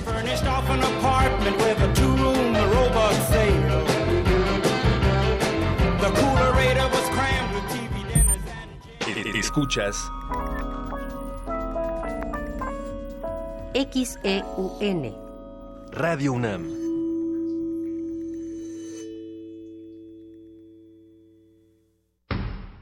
El rito comienza en el escenario. Los sonidos emergen, deambulan por el recinto, se cuelan en los oídos y estremecen los sentidos. Festival Intersección. los encuentros sonoros de Radio UNAM. Todos los viernes a las 21 horas en vivo desde la sala Julián Carrillo. Escúchalos a través del 96.1 de FM, www.radiounam.unam.mx o ven a Adolfo Prieto 133 Colonia del Valle, cerca del Metrobús Amores. La entrada es libre. Los mayores expertos del medio han sido convocados para enfrentarse a otros agentes encubiertos en una sesión musical que apelará a lo mejor de su inventiva y su dominio de la composición instantánea.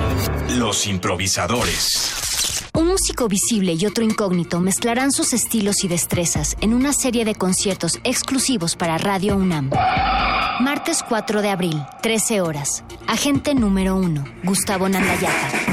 Agente número 2. El encuentro será en la sala Julián Carrillo de Radio UNAM, Adolfo Prieto 133, Colonia del Valle. La entrada será libre. Porque en abril los músicos también juegan. Radio UNAM. El Tribunal Electoral del Distrito Federal te garantiza, entre otros derechos, votar y ser votado, asociarme libre e individualmente, ejercer mi participación como ciudadano. Para ello, el TEDF resuelve las controversias que plantean ciudadanos, candidatos independientes, partidos y asociaciones políticas, entre otros.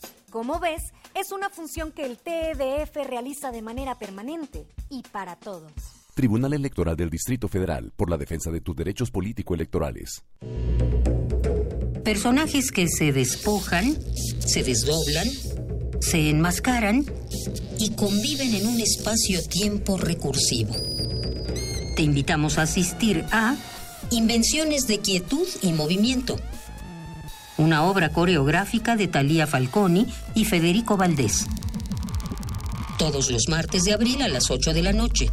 Sala Julián Carrillo de Radio UNAM. Entrada libre.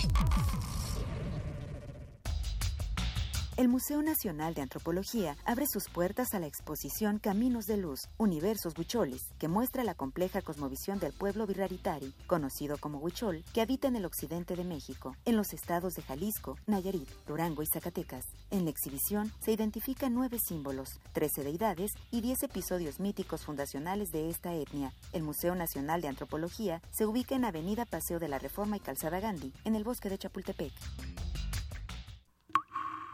La mujer y su amiga buscan historias, pláticas, alguna aventura nocturna. La mujer entra a un bar que coexiste con su celda de castigo. Sé parte del conflicto entre el recuerdo y la realidad. La periodista, de Emilio Uriostegui. Todos los lunes de abril, 20 horas, sala Julián Carrillo, Adolfo Prieto 133, Colonia del Valle. Marzo llega con muchos estrenos que no te puedes perder. Escúchalos en descargacultura.unam. Te recomendamos. Haz que tu imaginación vuele. Disfruta de El Gran Teatro del Mundo. En la representación igualmente satisface el que bien al pobre hace, con afecto, alma y acción, como el que hace al rey. Y son iguales este y aquel en acabando el papel. Descarga cultura gratis en www.descargacultura.unam.mx.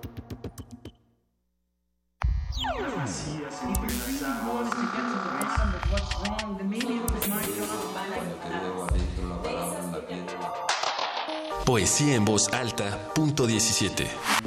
Un espectro de artistas sonoros, poetas y músicos en el que participarán Thurston Moore, cofundador de Sonic Youth, and Waldman, Guillermo Gómez Peña, entre muchos otros más. Del 29 de marzo al 2 de abril en Casa del Lago Juan José Arreola. Consulta la programación en www.casadelago.unam.mx. Poesía en voz alta. Nuevas palabras para una nueva era geológica. Una orquesta en la cocina. Cuarteto de cuerdas en el auto. Y un violonchelo solista sentado en el sillón favorito de la sala. Orquesta Filarmónica de la UNAM. Desde la sala Nezahualcóyotl. Escucha los conciertos los domingos al mediodía. Desde la comodidad de tu casa.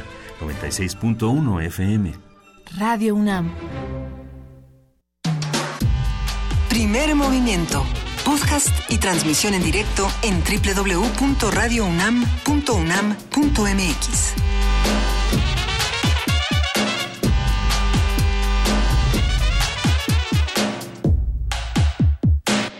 sí, ya son las 9 de la mañana con 10 minutos. Les repetimos que hoy es lunes 27 de marzo y estamos en la tercera hora de primer movimiento.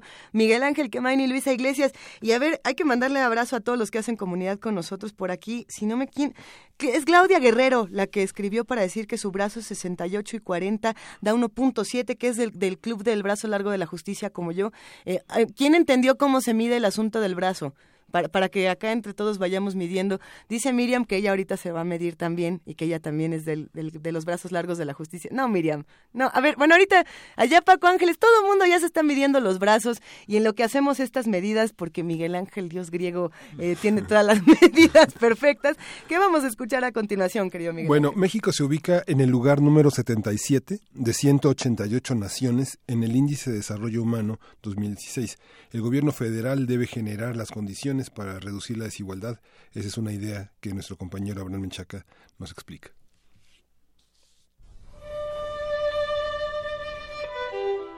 El Programa de Naciones Unidas para el Desarrollo presentó el Índice de Desarrollo Humano 2016, en el que ubicó a México en el lugar 77 de 188 naciones. El estudio que mide esperanza de vida, educación e ingreso per cápita detalla que nuestro país retrocedió 12 lugares en el rubro de desigualdad. Para el doctor José Luis Martínez Marca, académico de la Facultad de Estudios Superiores Aragón, el gobierno federal debe generar las condiciones para reducir la desigualdad. No se ha atacado el problema de fondo que es el de generar empleos, ingresos permanentes para la población de, sobre todo de las zonas rurales y algunas zonas urbanas en donde pues, los ingresos son pues, menores de, de lo que se requiere para sobrevivir una familia y evidentemente el deterioro de los servicios. Entonces, en ese sentido, el dejar que mediante el equilibrio de, de, finanzas reducir el gasto de inversión pública, que es un detonante para esa situación a partir de generación de infraestructura y generación de empleos de manera permanente. El gobierno actual ha dejado de lado esa política, ¿no? Comparado con otras naciones de la región, México se ubica por debajo de Chile, Argentina, Uruguay, Panamá, Cuba y Venezuela ese neoliberalismo tan recalcitrante que está llevando a cabo los gobiernos actuales de nuestro país conlleva justamente al deterioro de pues, servicios de educación, salud y vivienda, ¿no? Y con ello, evidentemente, sin duda, que son uno de los de las variables más importantes que considera este índice de desarrollo humano, pues le han pegado justamente a, a, a ese cálculo que nos lleva a perder 12 lugares en, en, en relación a, a otros países fundamentalmente me parece que, está por ahí el problema central. Por tanto, que el gobierno actual, en términos de, mejora en esta situación, debería fortalecer el gasto de infraestructura, hacer un viraje, sobre todo en las condiciones actuales en donde el gobierno norteamericano nos está presionando por el lado de nuestro sector externo, mirar hacia adentro y promover el desarrollo de nuestro mercado interno vía gasto de inversión pública, ¿no? Mejorar las condiciones de la situación de empleo en nuestro país. En lo que concierne a equidad de género, la ONU ubicó a México en el lugar 73 de 159 naciones, debido a que 40% de los escaños parlamentarios son ocupados por mujeres. En lo que se refiere a la participación femenina en el mercado de trabajo, esta se encuentra en 45% contra 79% de los hombres. Noruega es el país que encabeza el ranking mundial debido a que tiene, según el organismo, los mejores niveles de vida. Para Radio UNAM, Abraham Menchaca.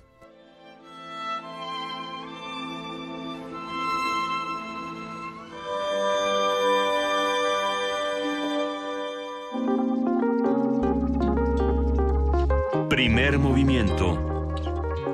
Hacemos comunidad. Hoy nos han escrito de a montón en arroba P para decirnos que les está gustando mucho la curaduría musical de Edith Zitlali Morales. Ustedes saben que ella se encarga precisamente eh, de hacer que todo funcione con la UFUNAM, que es nuestro recinto emocional eh, de la música y el conocimiento. Y por lo mismo vamos a seguir escuchando parte de esta curaduría que, que ella misma la denominó de, de, mis favoritos, de mis meros meros del barroco. ¿Qué vamos a escuchar a continuación, Miguel Ángel Quemain? ¿Qué, qué sigue en esta, en esta curaduría? De Edith Zitlali Morales. Pues vamos a escuchar a José este, Sebastián Bach, Juan Sebastián Bach, que es un concierto para violín y oboe. Uh -huh. este, Johann Sebastian Bach es una mero, de las mero. piezas centrales, proliferantes y inabarcables del mundo barroco. Venga, vamos a escucharlo y un abrazo para Edith Zitlali.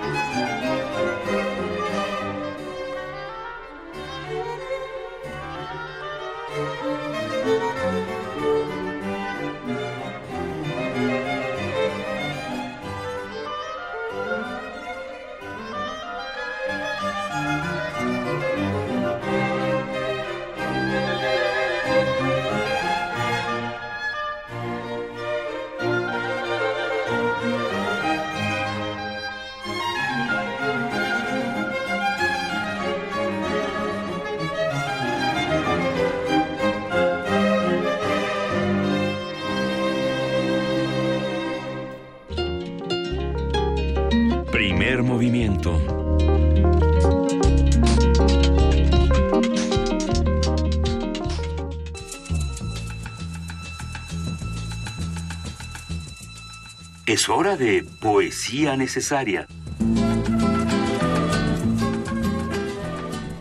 Llegó el momento de poesía necesaria, Miguel Ángel Quemán. ¿Qué vamos a hacer el día de hoy? Porque nos vamos a echar un, un taco campechano aquí tú y yo. Sí, bueno, elegimos a uno de nuestros grandes poetas, que es Eduardo Lizalde, y justamente para todos nuestros radioescuchas es un material accesible porque está en material de lectura de la UNAM, es el número 147 con una selección y nota introductoria de Luis Ignacio Elguera, escritor también, claro. ya no está entre nosotros, pero fue un amigo muy cercano por la ópera con Eduardo Lizalde, que es uno de nuestros grandes, grandes poetas. Esta antología tiene Cada cosa es Babel, El tigre en la casa, La zorra enferma, Casa Mayor y Tabernarios y Eróticos y algunos poemas de su última época. El tigre en la casa, vamos a leer un, un fragmento de esta, de esta obra. Es largo. Es, sí. es, un poema, es un poema largo.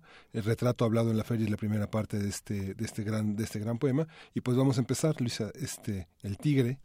Y hay, hay un tigre en la casa que desgarra por dentro al que lo mira, y solo tiene zarpas para el que lo espía, y solo puede herir por dentro, y es enorme, más largo y más pesado que otros gatos gordos y carniceros pestíferos de su especie, y pierde la cabeza con facilidad. Huele la sangre aún a través del vidrio, percibe el miedo desde la cocina, y a pesar de las puertas más robustas. Suele crecer de noche, Coloca su cabeza de tiranosaurio en una cama y el hocico le cuelga más allá de las colchas. Su lomo, entonces, se aprieta en el pasillo de muro a muro y solo alcanzo el baño a rastras contra el techo, como a veces de un como a través de un túnel de lodo y miel. No miro nunca la colmena solar, los renegridos panales del crimen de sus ojos, los crisoles de saliva emponzoñada de sus fauces. Ni siquiera lo huelo, para que no me mate. Pero sé claramente que hay un inmenso tigre encerrado en todo esto. Primer movimiento.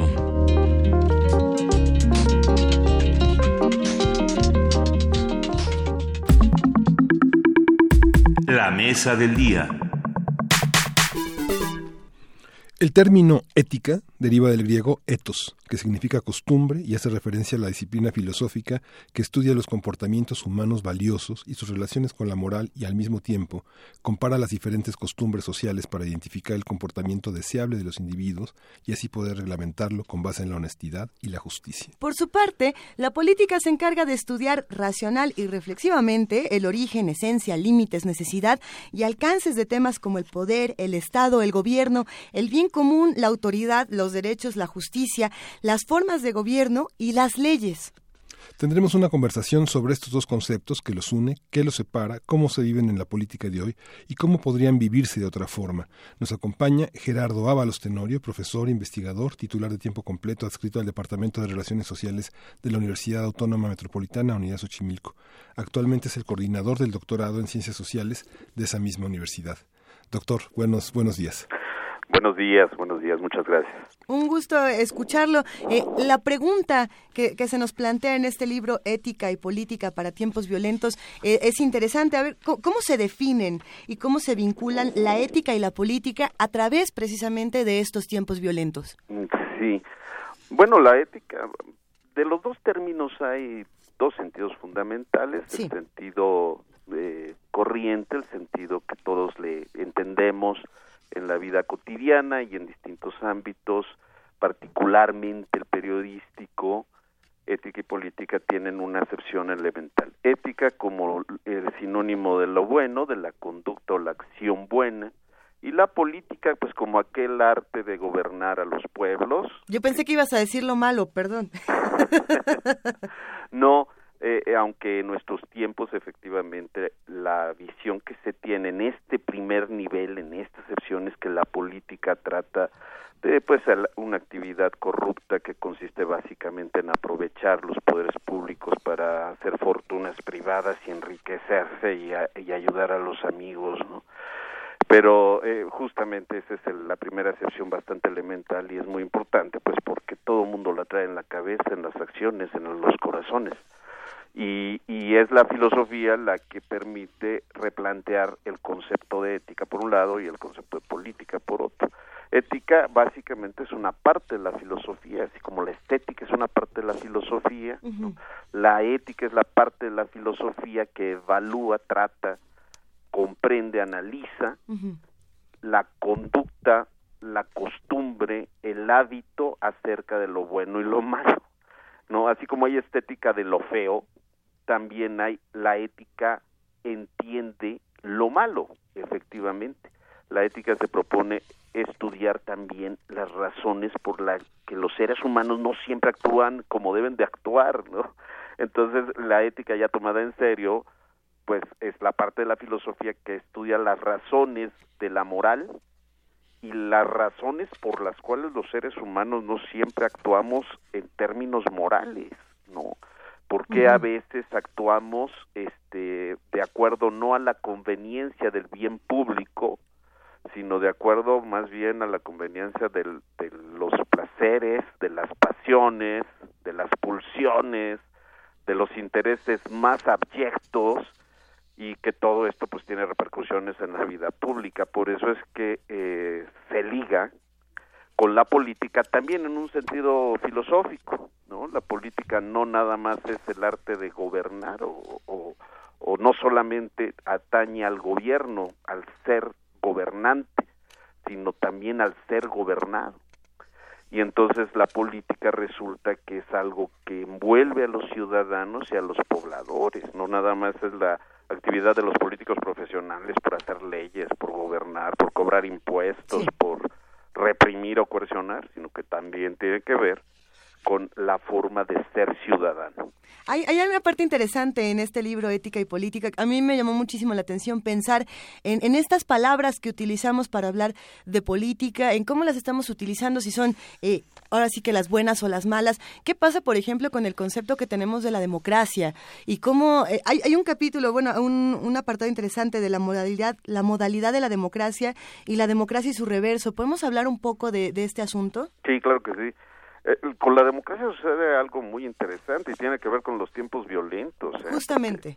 Porque, eh, bueno, efectivamente, la democracia eh, desde su origen fue entendida como una de las posibles formas de gobierno, pero no, no para todos los pueblos, porque justamente etos quiere decir costumbres. Y si nosotros en la vida cotidiana no tenemos un espíritu democrático o republicano, si nuestra forma de acostumbrada de relacionarnos en la vida cotidiana es más bien autoritaria, caudillista, patrimonialista, pues no va a haber democracia, ¿no? Aunque reformes las instituciones, las leyes y todo esto, simplemente no, no va a haber algo que Montesquieu llama el espíritu de las leyes.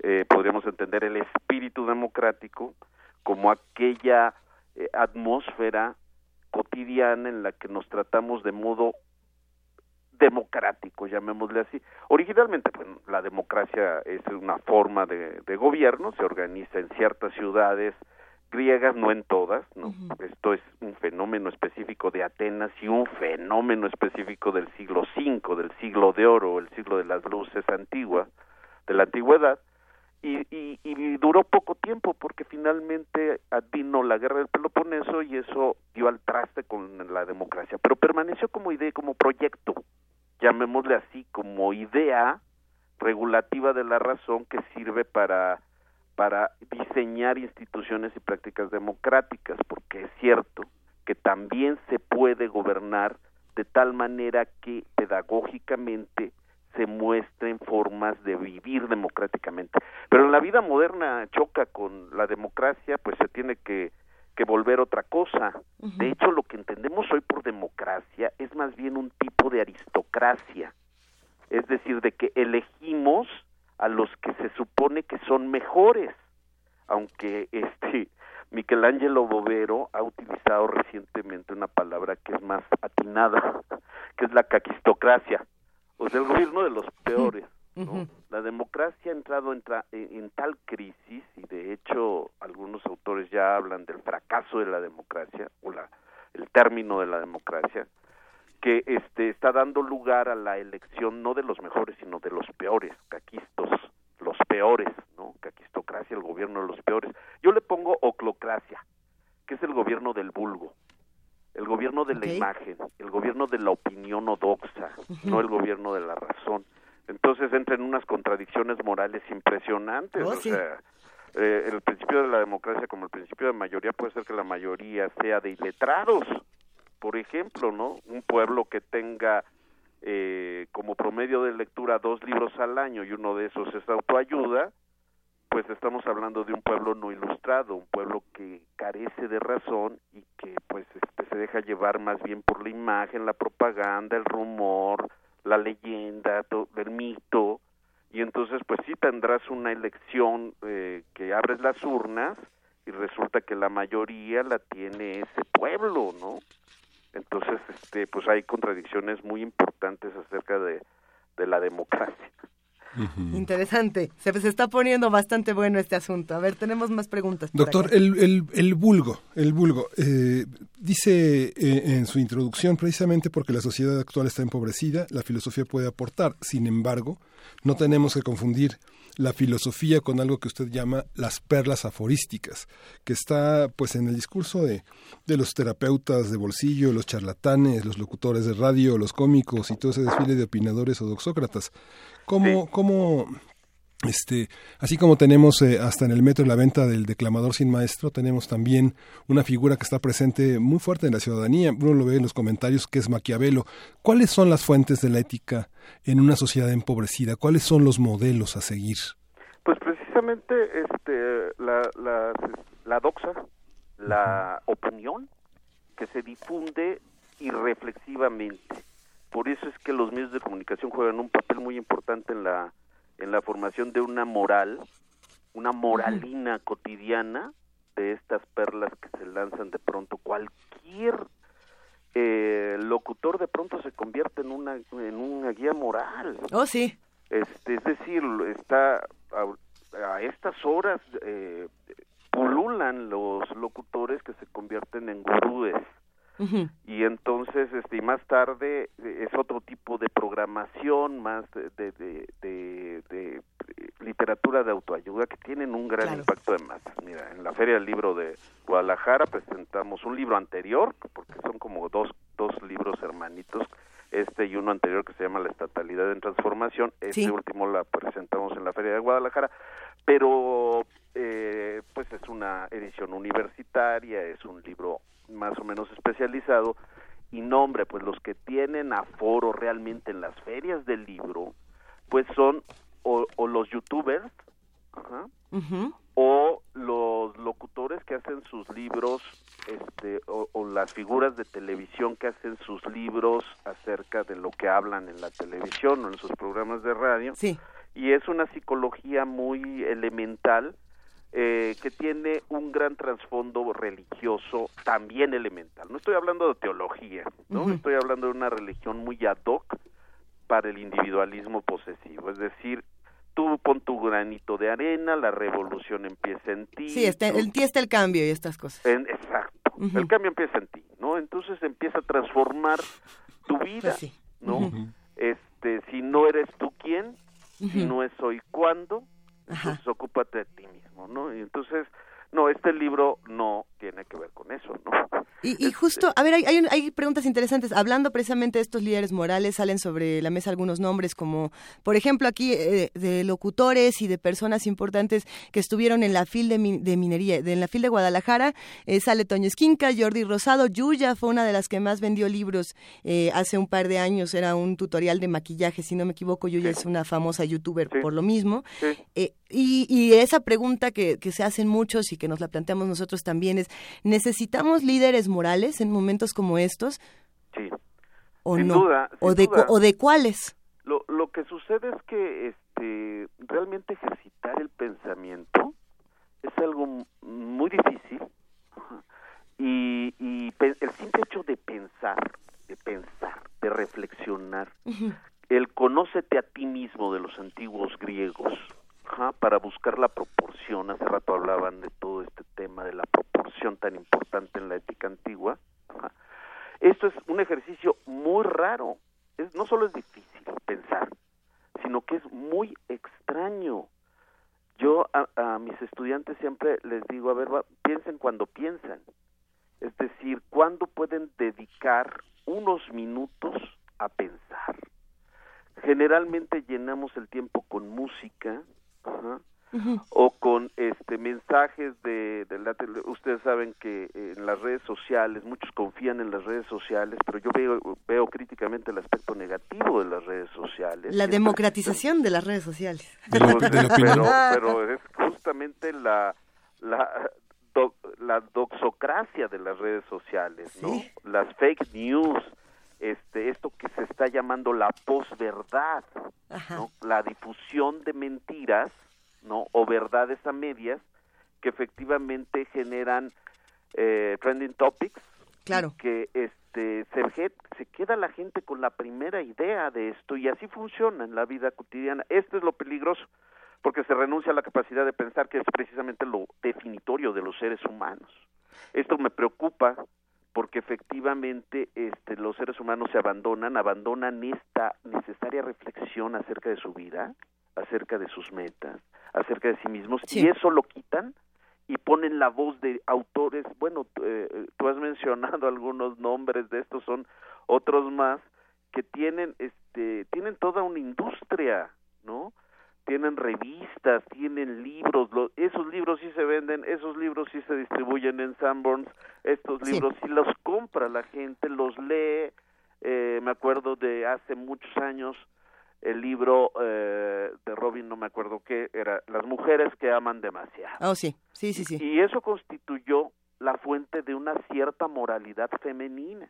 Pero a ver, yo me pregunto, Gerardo Ábalos Tenorio, eh, si estos modelos eh, continúan porque nos sirven o porque le sirven a algún sector de la sociedad, o por qué, porque es si lo relacionábamos con la política, es lo que nos han comentado por acá, pues por supuesto que Trump, Donald Trump es parte de estos modelos que salen del mainstream, que salen de, de la publicidad, que salen de los programas de televisión, y bueno, ya es presidente de los Estados Unidos. Claro. Y entonces ahí la pregunta es, eh, ¿qué modelos nos están sirviendo en la ética y la política y cuáles son los que a lo mejor ya no nos sirven y están generando precisamente que este tipo de sujetos como Donald Trump y como muchos otros, porque por ahí también podríamos hablar del caso de Guatemala, por ejemplo, o de otros eh, donde algunos actores, algunos comediantes se han vuelto presidentes eh, sí, claro. O sea, ¿qué, es lo que no nos sirve? No nos sirve eh, qué de la política, no nos sirve la democracia, no nos sirve el capitalismo, el neoliberalismo, la economía. ¿Qué es lo que no nos está funcionando? Bueno, es que eh, son muchísimos problemas en tus preguntas. este, así es así una luz de, problemas, pues porque efectivamente el capitalismo no es un sistema económico que se pueda sustituir por otro y, y ya todos contentos. O sea,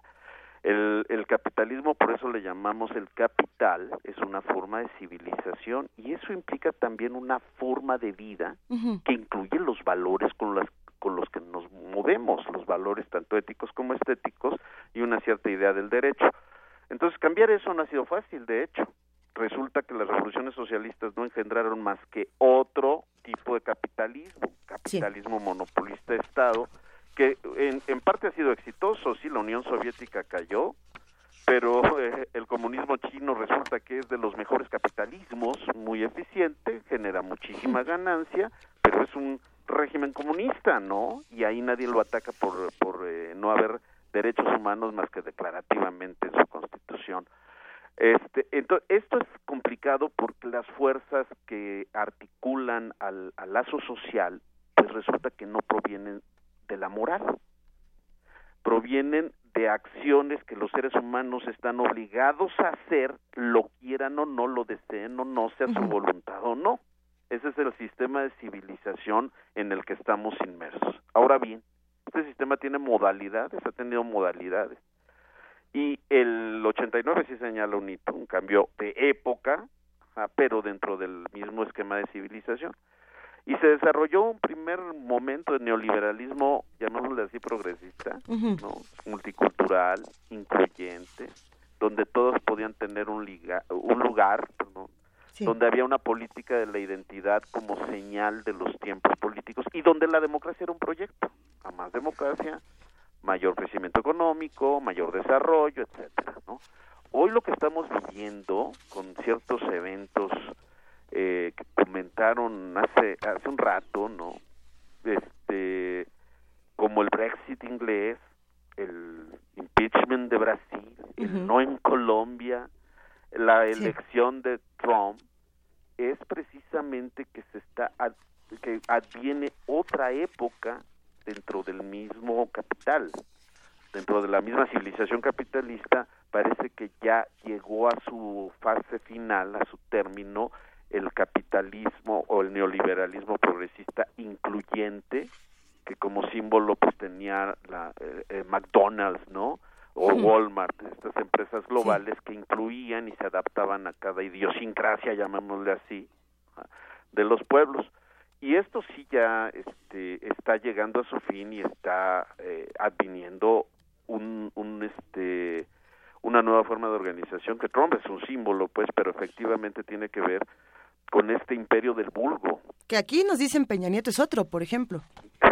Eso nos lo dicen los radioescuchas. Eh, Peña Nieto es un actor.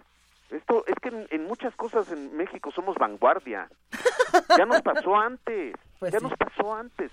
Y antes de Peña Nieto como actor, eh, Peña Nieto es un actor, no podemos, este, no es el tecnócrata acá que estudió en Harvard y que habla de tú a tú con, en inglés en cualquier lado del mundo, no es este, no es Cedillo pues, ¿no? Cedillo sí es eh, un doctor en economía de Yale, resultado de su propio esfuerzo, porque además venía del Politécnico, estudió economía en el Politécnico, etcétera. Toda su biografía es sintomática del neoliberalismo de los tecnócratas. Pero no, ya Peña Nieto, pues evidentemente es un actor, un actor casado con una actriz, pero, pero desde antes tenemos a nuestro Trump, ¿no? Sí. Este fue, fue eh, Vicente Fox, ¿ah? que pues ya la iberoamericana, digo, no me gusta hablar así, persona, eh, señalar con nombres y esto, pero la Ibero le regaló el título para que pudiera firmar como licenciado en administración, ¿no? Pero desde ahí tuvimos a, alguien que no sabe qué es el Estado, no sabe qué es la política, no sabe gobernar, no tiene idea de cómo se desarticula un sistema de dominación patrimonialista tradicional para dar lugar a la República Democrática, y a la democracia republicana. Y, y, y, no le hacía caso tampoco a sus asesores brillantes que tenía en algún momento, que, que sí sabían de la cosa pública, los desechó y empezó a gobernar en función de los consejos de, de personas allegadas que pues, eran más bien corruptas, ¿no? recordemos que el, los hijos de Marta Sagún se dedicaban a, a reciclar basura, o sea, a reciclar PET esas eran sus actividades económicas y terminaron como grandes empresarios de la construcción y gozan de una enorme riqueza. Digo, este, nos, nos cuesta trabajo entender cómo es que la transición a la democracia en México dio lugar a la presidencia de Fox, que era pues nuestro personaje este como no, o sea, tenía una, un gran capital político, un gran bono democrático, como le llamaron los especialistas, que desperdició en, en este eh, eh, en hacer propaganda, en hacer un gobierno de propaganda. Ese este Fox no gobernó este país. No entendía de qué trataba el gobierno, ¿no? Y eso sí fue muy lamentable porque se, se desperdició una gran oportunidad de desarticular el régimen tradicional corporativo patrimonialista de México y dar lugar a una verdadera república democrática. Yo creo que sí había ciudadanía suficiente como para apoyarse en ella y hacerlo así, pero lo desperdició por una incapacidad prácticamente personal y por una lógica de corrupción que también aprovechó perfectamente el PAN, este que empezó a ver cómo gobernaba el PRI para enriquecerse y se enriquecieron. Esto, esto pues está fuera de toda duda, al grado de que al final del gobierno de Vicente Fox, pues se echó a perder la transición a la democracia, desde entonces no nos podemos recuperar, ¿no? Entonces, bueno, eh, eh, sí hay que tener claro que en estos eh, sí fuimos, este, tuvimos antes nuestro Trump y tenemos todavía un presidente, pues más bien es un actor, eh, lee cuando, no sé si se fijen, pero cuando improvisa, se avienta la de la semana, ¿no? Es una por semana. Y este y todo el montaje que hicieron de la primera dama. Eh, eh, bueno, eh, es como, no sé, parece una parodia. Aquí tenemos tiempo para una breve pregunta más, porque hay un montón de preguntas aquí. yo no, no, no, le quiero preguntar, doctor, qué nos recomienda para, para ser mejores, porque ya es, tenemos el, libro en las manos, que es una extraordinaria genealogía del pensamiento ético de, de, diversos órdenes, hasta llegar al México actual, al México violento, al México de las estadísticas. Pero quiero preguntarle una cuestión que siempre está en los, en los dilemas actuales de la ciencia y las pseudociencias. El último capítulo lo dedica al psicoanálisis. El psicoanálisis, ¿qué orden dentro del mundo de la filosofía y del pensamiento tiene? ¿Qué, qué, qué, aspecto, qué, qué importancia tiene? Un poco que nos hable de ese último capítulo del libro. Que... Sí, es que desde siempre la ética tiene una partecita que es muy clínica, muy de diagnóstico de por qué los seres humanos no actúan como deben de actuar.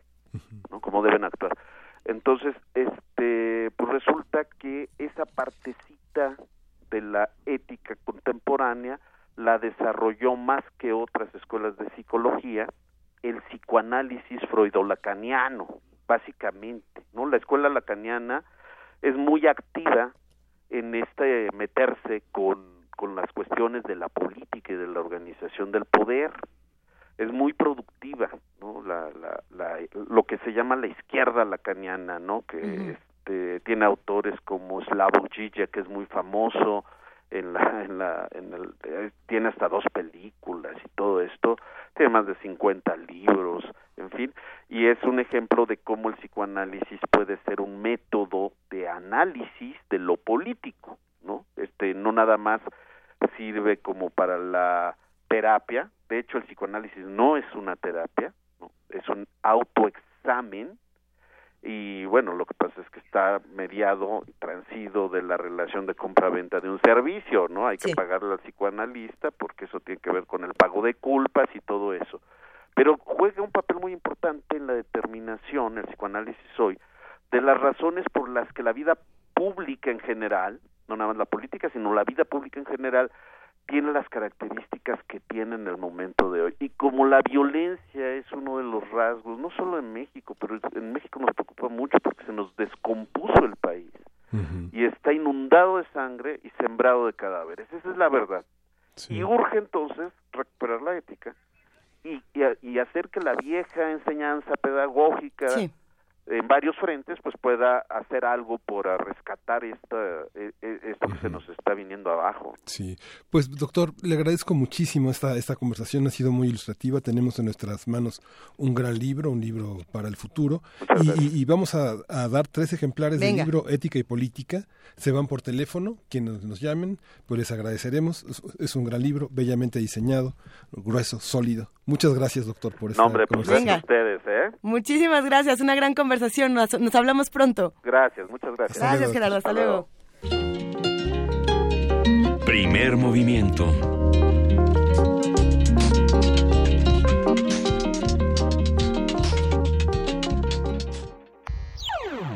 La génesis de aire es seguida por un trayecto de carne y hueso hasta la emisión de sonido puro en todas las variantes de la voz. Poesía en voz alta, punto 17. Un espectro de artistas sonoros, poetas y músicos que serán apadrinados con la obertura del festival por Thurston Moore, cofundador de Sonic Youth. Del 29 de marzo al 2 de abril en Casa del Lago Juan José Arreola. Consulta la programación en www.casadelago.unam.mx. Poesía en voz alta. Nuevas palabras para una nueva era geológica.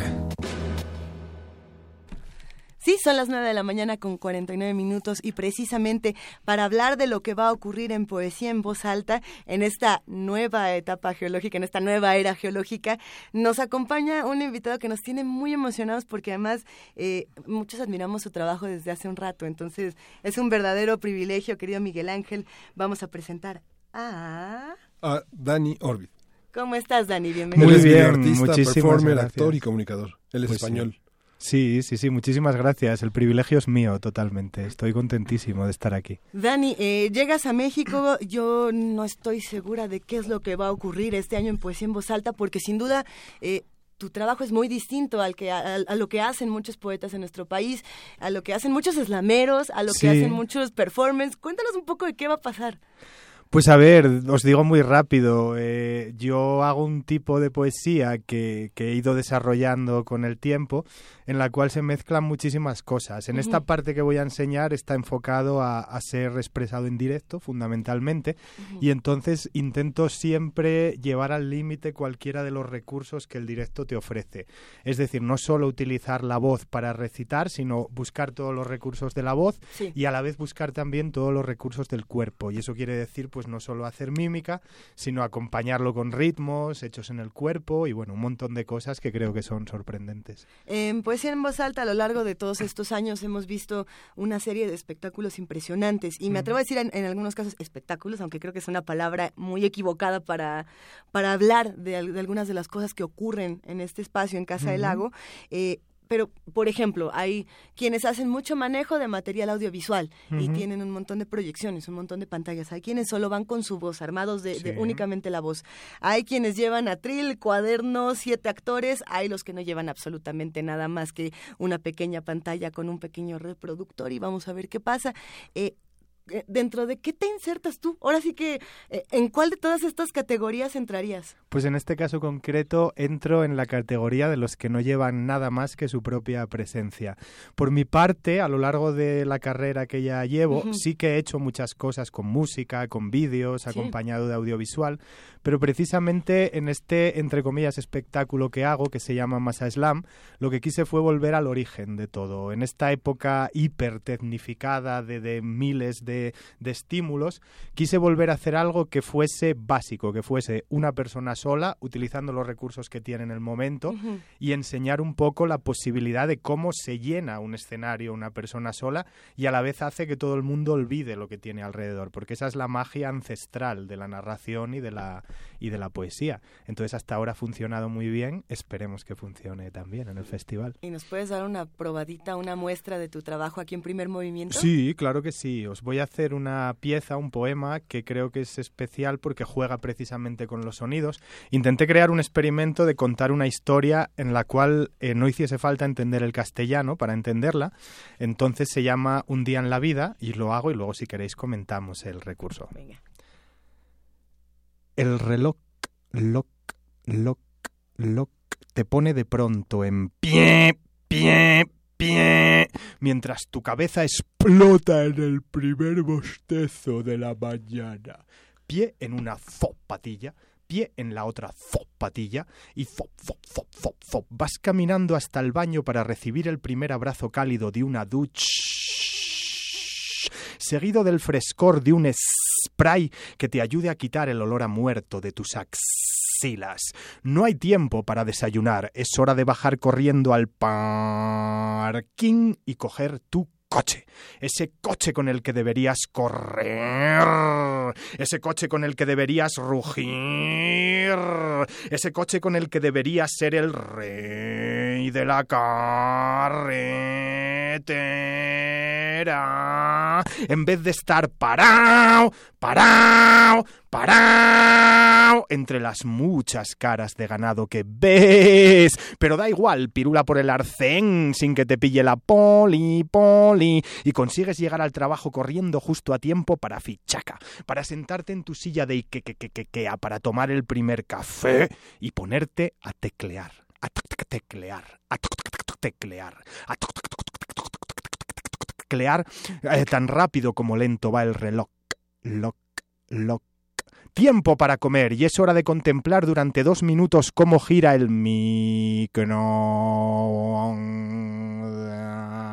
Mientras cocina tu ración de grasas e hidratos de carbono envasada al vacío y luego salir a la terraza a fumar y tomar otro café y ponerse de nuevo a teclear, a teclear, teclear hasta que el día muere cuando el sol cae por el oeste y luego bajar con los compis al bar, bar, bar, bar, a beber alcohol, col, col, col, col, col, y dedicarse a la maravillosa tarea de esparcir basura a tu alrededor, como si fueses un aspersor en verano, haciendo alcohol, col, col, col, col, alcohol, alcohol, y de repente ver que conduces por una carretera vacía y llegar a casa dando tum, tum, tumbos y dejarse caer en el sofá para comer pizza fría una noche más mientras ves la información deportiva, soñando que te vas de uno, te vas de otro, corres por la banda, los vas dejando atrás a todos, lo puedes conseguir, puedes escapar. ¡Ah! Le faltó valor y zop, zop, caminar hacia la cama y sentarse en el colchón y cerrar los ojos esperando que desaparezcan de alrededor de tu cabeza todos esos interrogantes de quién soy, dónde estoy y hacia dónde me dirijo y caer hacia atrás, abandonarse a la gravedad y apenas tu cabeza toca la almohada, cerrar los ojos y dejar que la oscuridad gigante te atrape, cerrar los ojos y caer una vez más hacia la oscuridad gigante y silenciosa, donde un día más en tu vida lo último que suena es el reloj. Lock, lock, lock. ¡Bravo! ¡Qué maravilla! ¿Qué tal? Este es un vértigo onomatopéyico. ¿Qué tal? ¿Os ha gustado? Muchísimo. Sí, ¿no? Además, por lo que he visto, creo que la vida en esta ciudad puede tener un poco que ver con, con esta cosa que cuento para mucha gente. Nomás ¿no? escondimos nuestro café abajo de la mesa, aventamos los cigarros fuera, nos pusimos un poquito nerviosos. No, Bueno. a ver, ¿qué, qué, qué ejercicio además tan radiofónico. Tuvimos mucha suerte de que Sí, creo que funciona bien, sí. Para la gente que nos está escuchando también va acompañado de gestos, pero sí, creo que radiofónicamente se expresa bien. Y bueno, Dani, vas a estar en vivo en, Sí. en- en- en un plazo, en un lugar al aire libre, en el foro al aire libre de la Casa del Lago, Sí. el viernes 31 a las 8 de la noche. Que es un, des- un, un enorme desafío estar en una plaza al aire libre, porque bueno, vas a estar jueves y viernes a las 12 horas en la sala José Emilio Pacheco. Ahí está, haré un taller de Poetry Slam, si la gente quiere apuntarse, pues para ver un poco, a ver, son creo que tres horas cada día de taller, con lo cual no da tiempo a expresar todo, pero sí, un poquito para enseñar a la gente cómo se puede trabajar con estas cosas, se puede estar ahí. Y luego, efectivamente, el viernes a las 8 estoy con un espectáculo en el que meto todos estos poemas, un poco de dinámicas, de hablar con la gente, comentar cosas. Excelente. Sí. Pues te agradecemos muchísimo, querido Dani Orbiz, por A estar con vosotros, nosotros. muchísimas gracias. Nos vemos en los próximos días. Vamos a, ya compartimos de hecho todo en redes sociales para que Muy sigamos al Festival Poesía en Voz Alta en esta nueva era geológica. ¿Cuál es tu cuenta de Twitter? Mi cuenta de Twitter es arroba Leina Cibro, que es mi nombre puesto al revés, pero si ponen Dani Orbiz me pueden encontrar allí. Sale un dibujito de mi cara para que me reconozcan y allí ya me pueden encontrar. Venga, pues muchísimas gracias, vosotros, Dani. Qué placer. gustazo. Si quieren más poesía vertiginosa, onomatopéyica de locura, no se pierdan el Festival Poesía en Voz Alta, esta versión 1.7. Y nosotros punto 17, yo digo 1.7, no, es punto 17. Es que me emociono, Frida. Ya, ya nos vamos, nos vamos a despedir con una nota precisamente de divulgación de la ciencia de la UNAM, de la DGDC. La tenemos justamente por aquí, querido Miguel Ángel. Y si te parece bien, con eso cerramos primer movimiento esta mañana. Sí, Cristóbal García Jaimes, que es alumno de la Facultad de Ciencias, fue seleccionado por segundo año consecutivo como uno de los 200 líderes del mañana por el Comité Internacional de Estudiantes de la Universidad de San Galen. Y el joven se reunirá con Christine Lagarde, directora del Fondo Monetario Internacional y directores de empresas mundiales. Nuestro compañero Jorge Díaz amplía la información sobre este orgullo universitario. Y con esto nos despedimos, nos escuchamos mañana de 7 a 10 de la mañana. Quédense con nosotros porque después de esto viene el mero mero derecho a debate. Hola Jessica Trejo, ¿cómo estás? Ya viene derecho a debate. Nos vamos, querido Miguel Ángel. Nos vemos, Luisa. Este es primer movimiento. El mundo desde la universidad y la DGDC. La UNAM impulsa la divulgación de la ciencia entre jóvenes y niños para que se interesen en el desarrollo científico encaminado al beneficio de la población. Cristóbal García Jaimes, alumno de la Facultad de Ciencias, fue seleccionado por segundo año consecutivo como uno de los 200 líderes del mañana por el Comité Internacional de Estudiantes de la Universidad de San Galen por su diseño del mini acelerador de partículas más barato del mundo. El joven universitario acudirá a esta reunión internacional en Suiza, donde tendrá la oportunidad de reunirse con Christine Lagarde, directora del Fondo Monetario Internacional, y directores de empresas mundiales como Alibaba Group y MIT Media Lab, entre otras. Cristóbal García Jaimes se refirió a la visión que tienen en Europa de las acciones de la UNAM. de que por cada joven que continúa estudiando es doble ganancia para el país. Es un elemento menos para el narcotráfico, violencia, eh, cuestiones malas, eh, y es un soldado más para el buen desarrollo de la nación. Entonces ellos básicamente les fascina el hecho de que podemos ser disruptivos con cosas tan esenciales como reparar una computadora, llevarla a Guerrero y enseñarles a los chavitos a programar. El joven científico originario de San Miguel Totoloapan, en Tierra Caliente de Guerrero, reconoció que el acceso al conocimiento está obstaculizado por la delincuencia y la inseguridad en esa entidad, por lo que la ciencia es una opción que la UNAM capitaliza para atraer el interés de niños y jóvenes a la actividad. Tal es el punto de que, por ejemplo, Guerrero tiene siete años sin participar en la Olimpiada Nacional de Informática y este año estamos armando la delegación. Entonces es básicamente lo que podemos aportar a Guerrero. Cristóbal preside la Fundación Ciencias Sin Fronteras, cuyo fin es divulgar conocimiento y cultura, además de apoyar a niños y jóvenes indígenas en sus estudios y proyectos.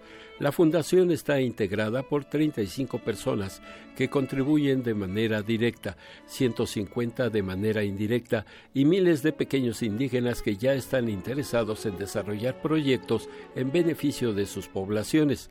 El chico Partículas, como se hace llamar en su cuenta de Facebook, se refirió a la diferencia de comunicar y de divulgar ciencia y conocimiento. Una cosa es la comunicación de la ciencia, comunicación científica, y otra muy ligada a esta es la divulgación de la ciencia. Lo que yo quiero hacer es divulgación de la ciencia a las masas. La comunicación de ciencias es entre colegas, entre cosas técnicas, entre personas, bueno, de, ya de muy alto rango, y, la divulgación pues es para para apropiarnos de la ciencia e incluso empezar a hacer cosas cotidianas con ciencia. Yo este, espero, por ejemplo, en vacaciones de Semana Santa, en el receso, tener un poco de tiempo para empezar a escribir un libro. Para Radio UNAM, Jorge Díaz González.